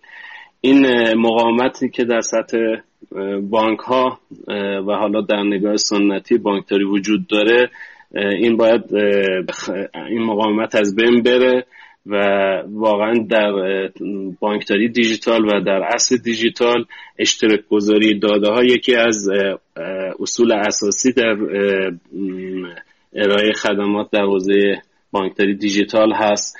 قوانین مقرراتش باید دیده بشه. الان بانک ها خیلی از خدمات سرویس ها رو میدن. خب راجع به اون در ازای اون امکان دریافت کارمز رو ندارن. یکی از دلایلی که بانک ها به سمت اون اشتراک گذاری که جناب فرمودید حالا مثلا data ی اعتباریشون یا data ی مختلف که وجود داره نمیرن به خاطر اینکه در حوزه ارائه خدمات دیجیتال و الکترونیک واقعا بانک ها زیانده هستن و همین سرویس های موجود خودشون رو هم هیچ انتفاعی ازشون نداره. و این همون نیاز به تغییر مقررات و نیاز به تنظیمگری مجدد هست که انشالله در بخش رگولاتور بانک مرکزی راجب این این تغییرات رو انشالله در دستور کار قرار بدن و حداقل از زیاندهی بانک ها در این بخش جلوگیری بشه تا بعد حالا وارد بشیم به حوزه انتفاع بانک ها و درآمدسازی از ارائه خدمات در حوزه دیجیتال. بسیار ممنونم آقای پرشی از وقتی که در اختیار ما گذاشتید استفاده کردیم از صحبت و متشکرم آقای دکتر متولی ما در خدمت از برای جنبندی هستیم. شما نکته مونده بفرمایید. سلام مجدد صدای بنده رو دارید؟ بله بله بفرمایید.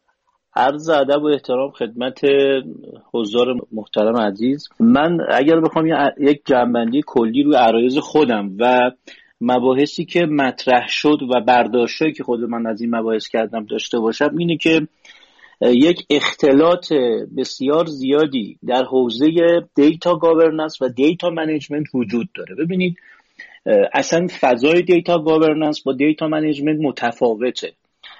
اصولا کار data governance به سمت تعیین policy ها و قواعد رگولاتوری اینها با هم وظایفشون مخلوط شده و data management تو حوزه ایجاد پلتفرم ها پلتفرم های share یا framework های مرتبط تو اون حوزه فعالیت می‌کنه.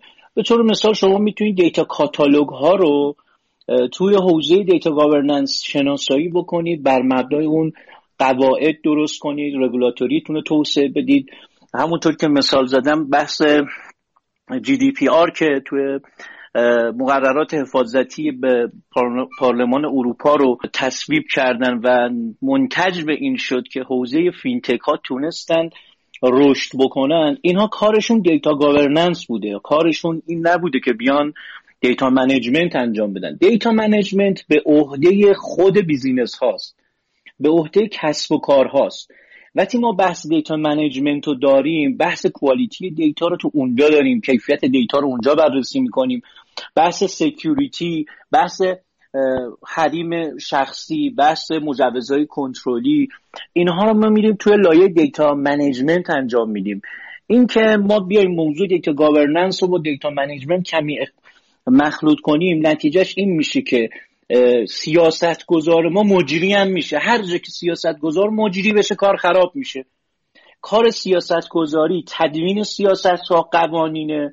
کار مجری هم اجرا کننده این چیه؟ قوانین و مقررات. تو مجری ممکنه بخواد با روش های مختلفی مدیریت دیتا رو انجام بده. همونطور که خدمت دوستانم عرض کردم بحث کلوکیشن تو دیتا به شدت وجود داره. ما دیتا های پروسی با انبوهی رو داریم تولید می‌کنیم توی بانک ها و business ها کسب و کارهای مختلف. و تمام این دیتا ها ممکنه بین دو تا business ی که در یک پلتفرم در یک bus حالا ما میگیم enterprise bus یه bus ی که خیلی توسعه یافته است قرار می‌گیره ممکنه بین هر دو business exchange بشه و تبادل بشه. اما نکته که وجود داره این قوانین رگولاتوری data policy که من درست می‌کنم برای دسترسی ها و شناسایی و تعیین حریم خصوصی حریم عمومی برای دیتا اینها بحث چیه؟ حوزه data governance حوزه data management واقعا با در حوزه data governance جدا کنیم. بله در حوزه بانک ها درون بانکی ما یه سری مباحث data management داریم. چگونه این دیتا ها رو باید چیکار کنیم پالایش کنیم؟ چگونه کیفیت و کفایت داده ها رو افزایش بدیم؟ و مثلا چگونه بتونیم این دیتا ها رو براش ارزش آفرینی کنیم؟ value یی که دیتا ها می‌تونن ایجاد کنن ارزش آفرینی کنیم. از همه مهمتر بتونیم سطوح دسترسی به این دیتا رو تعیین کنیم. و اهمیت دیتا رو توی حوزه ها business های مختلف بتونیم تعیین کنیم. اما اون چیزی که تو حوزه data governance صورت می‌گیره و آقای دکتر نازمی هم به خوبی اشاره کرد و به نظر من جز به حرکت های بسیار بسیار ارزشمندی که توی این حوزه اتفاق افتاده و جای تشکر داره اینی که ما باید بریم تو حوزه قانونگذاری و قوانینی درست کنیم که بتونیم کسب و کارهایی که پایشون پردازش اطلاعات اونم نه پردازش اطلاعاتی که مرتبط فقط به خودشونه. قراره که این پردازش اطلاعات از جاهای از محلهای مختلفی بیاد و در اینجا پردازش بشه. لزوم نداره من یک data center داشته باشم. لزومی نداره من centralized data داشته باشم که بخوام پردازش دیتا داشته باشم. می‌تونم decentralize باشم و از پلتفرم هایی توی حالا حوزه data management استفاده کنم مثل پلتفرم های big data که عرض کردم پلتفرم هایی که رو بستر cloud ه به راحتی می‌تونه به ما کمک کنه. و نکته مهم اینه که نباید مشکلات امنیتی حالا دفع اتفاق افتاده. اینو باعث بشه که من availability این سرویس رو کلا زیر سوال ببرم. قطعا هر سرویسی که شما open ش می‌کنید مخاطراتی داره. قطعا تو گام اول تو سال اول یا گام های اول این مخاطرات ممکنه کشف نشده باشه و گام به گام یا کشف بشه. این نباید جوره اینو بگیری که من برم این سرویس کلا جلوشو رو بگیرم. لذا این سرویس می‌تونه ولیو ادد ارزش های زیادی رو برای کسب و کارهایی که به صورت کراس با هم دارن کار می‌کنن می‌تونه ایجاد کنه. واقعیت اینه که کسب و کارها در محیطی که داده, data base فرایند تحلیل و اقداماتشونه cross دارن با هم کار می‌کنن. ما cross business داریم.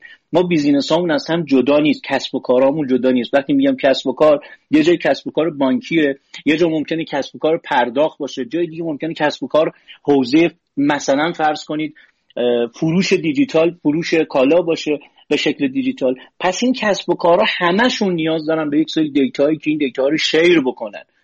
حالا این دیتا می‌خواد share بشه. policy هایی که این دیتا باید share بشه همه وجود داره.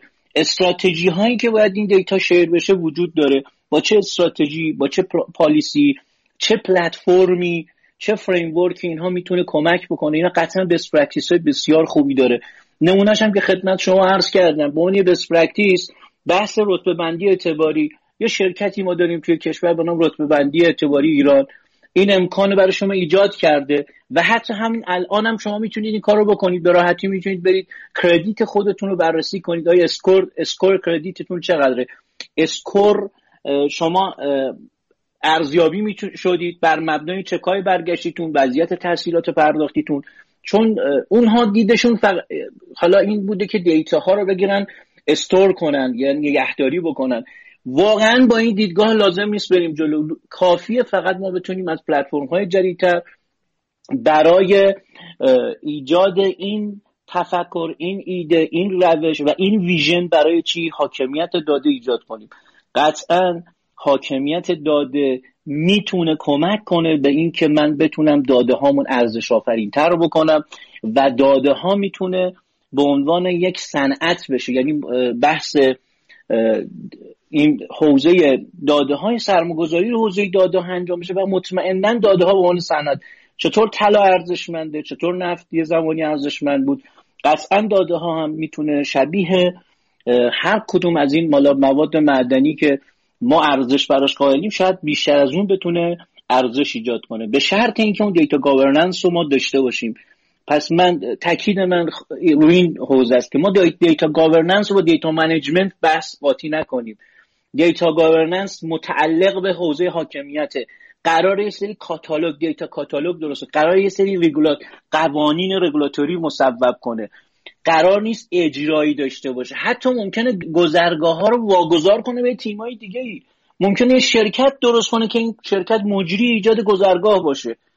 لزوما این به این معنی نیست که من اگر رگولاتور بودم حتما باید چی؟ مجری اون گذرگاه هم باشم.